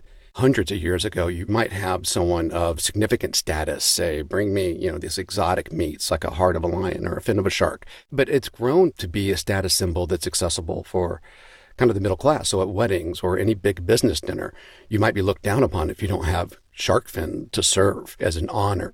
One of the fishermen you talk to makes the point that, listen, we don't catch that many sharks. It's the big boats, the hundreds of large commercial Chinese fishing vessels off the coast of South America that are responsible for the bulk of the shark catch. Is that true? And can Peru or anybody else do anything about that? I believe that's true. We stayed out with those shark fishermen and they caught two hammerhead. So they're not really the problem at all. You're right. It's these massive Chinese fleets of hundreds of ships that are taking these sharks out. And they're taking them out at the rate of 100 million a year.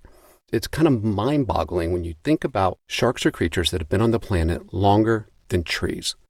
They've survived every single extinction event, and yet in the last 50 years, their population has dropped by 70%.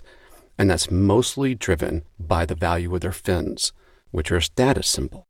Yeah. In investigating this story, did you come across any kind of solution, any steps that could be taken? So I think part of it is just awareness, to know what this is doing to the shark population in the ocean, to know what that could do to the entire ocean, and then to our entire planet. It all depends to work together. And you have some species that are already gone and won't come back because of this. And I think if there was greater awareness, people might have more hesitation about it. On the second side, I think people need to know this tastes like nothing. It doesn't make you more virile. There's no nutritional value to it. This is simply a status symbol that we can chalk up to one of those things in the past that we didn't know better about then, but that we can move on and we can do better in the future. Josh Rushing is senior correspondent on Al Jazeera's investigative program, Fault Lines. The Shark Fin Hunters is out now. Josh, thank you so much for joining us. Oh, thank you for having me. In New York, I'm Sabri Benashour with the Marketplace Morning Report. From APM, American Public Media. Some gusty winds today. It'll be in the mid-30s under clear skies. Temperatures fall to around 20 tonight and skies stay clear overnight. Then we'll end the week with a sunny Friday in the mid-30s. It's 32 degrees in Boston, and the BBC NewsHour is next.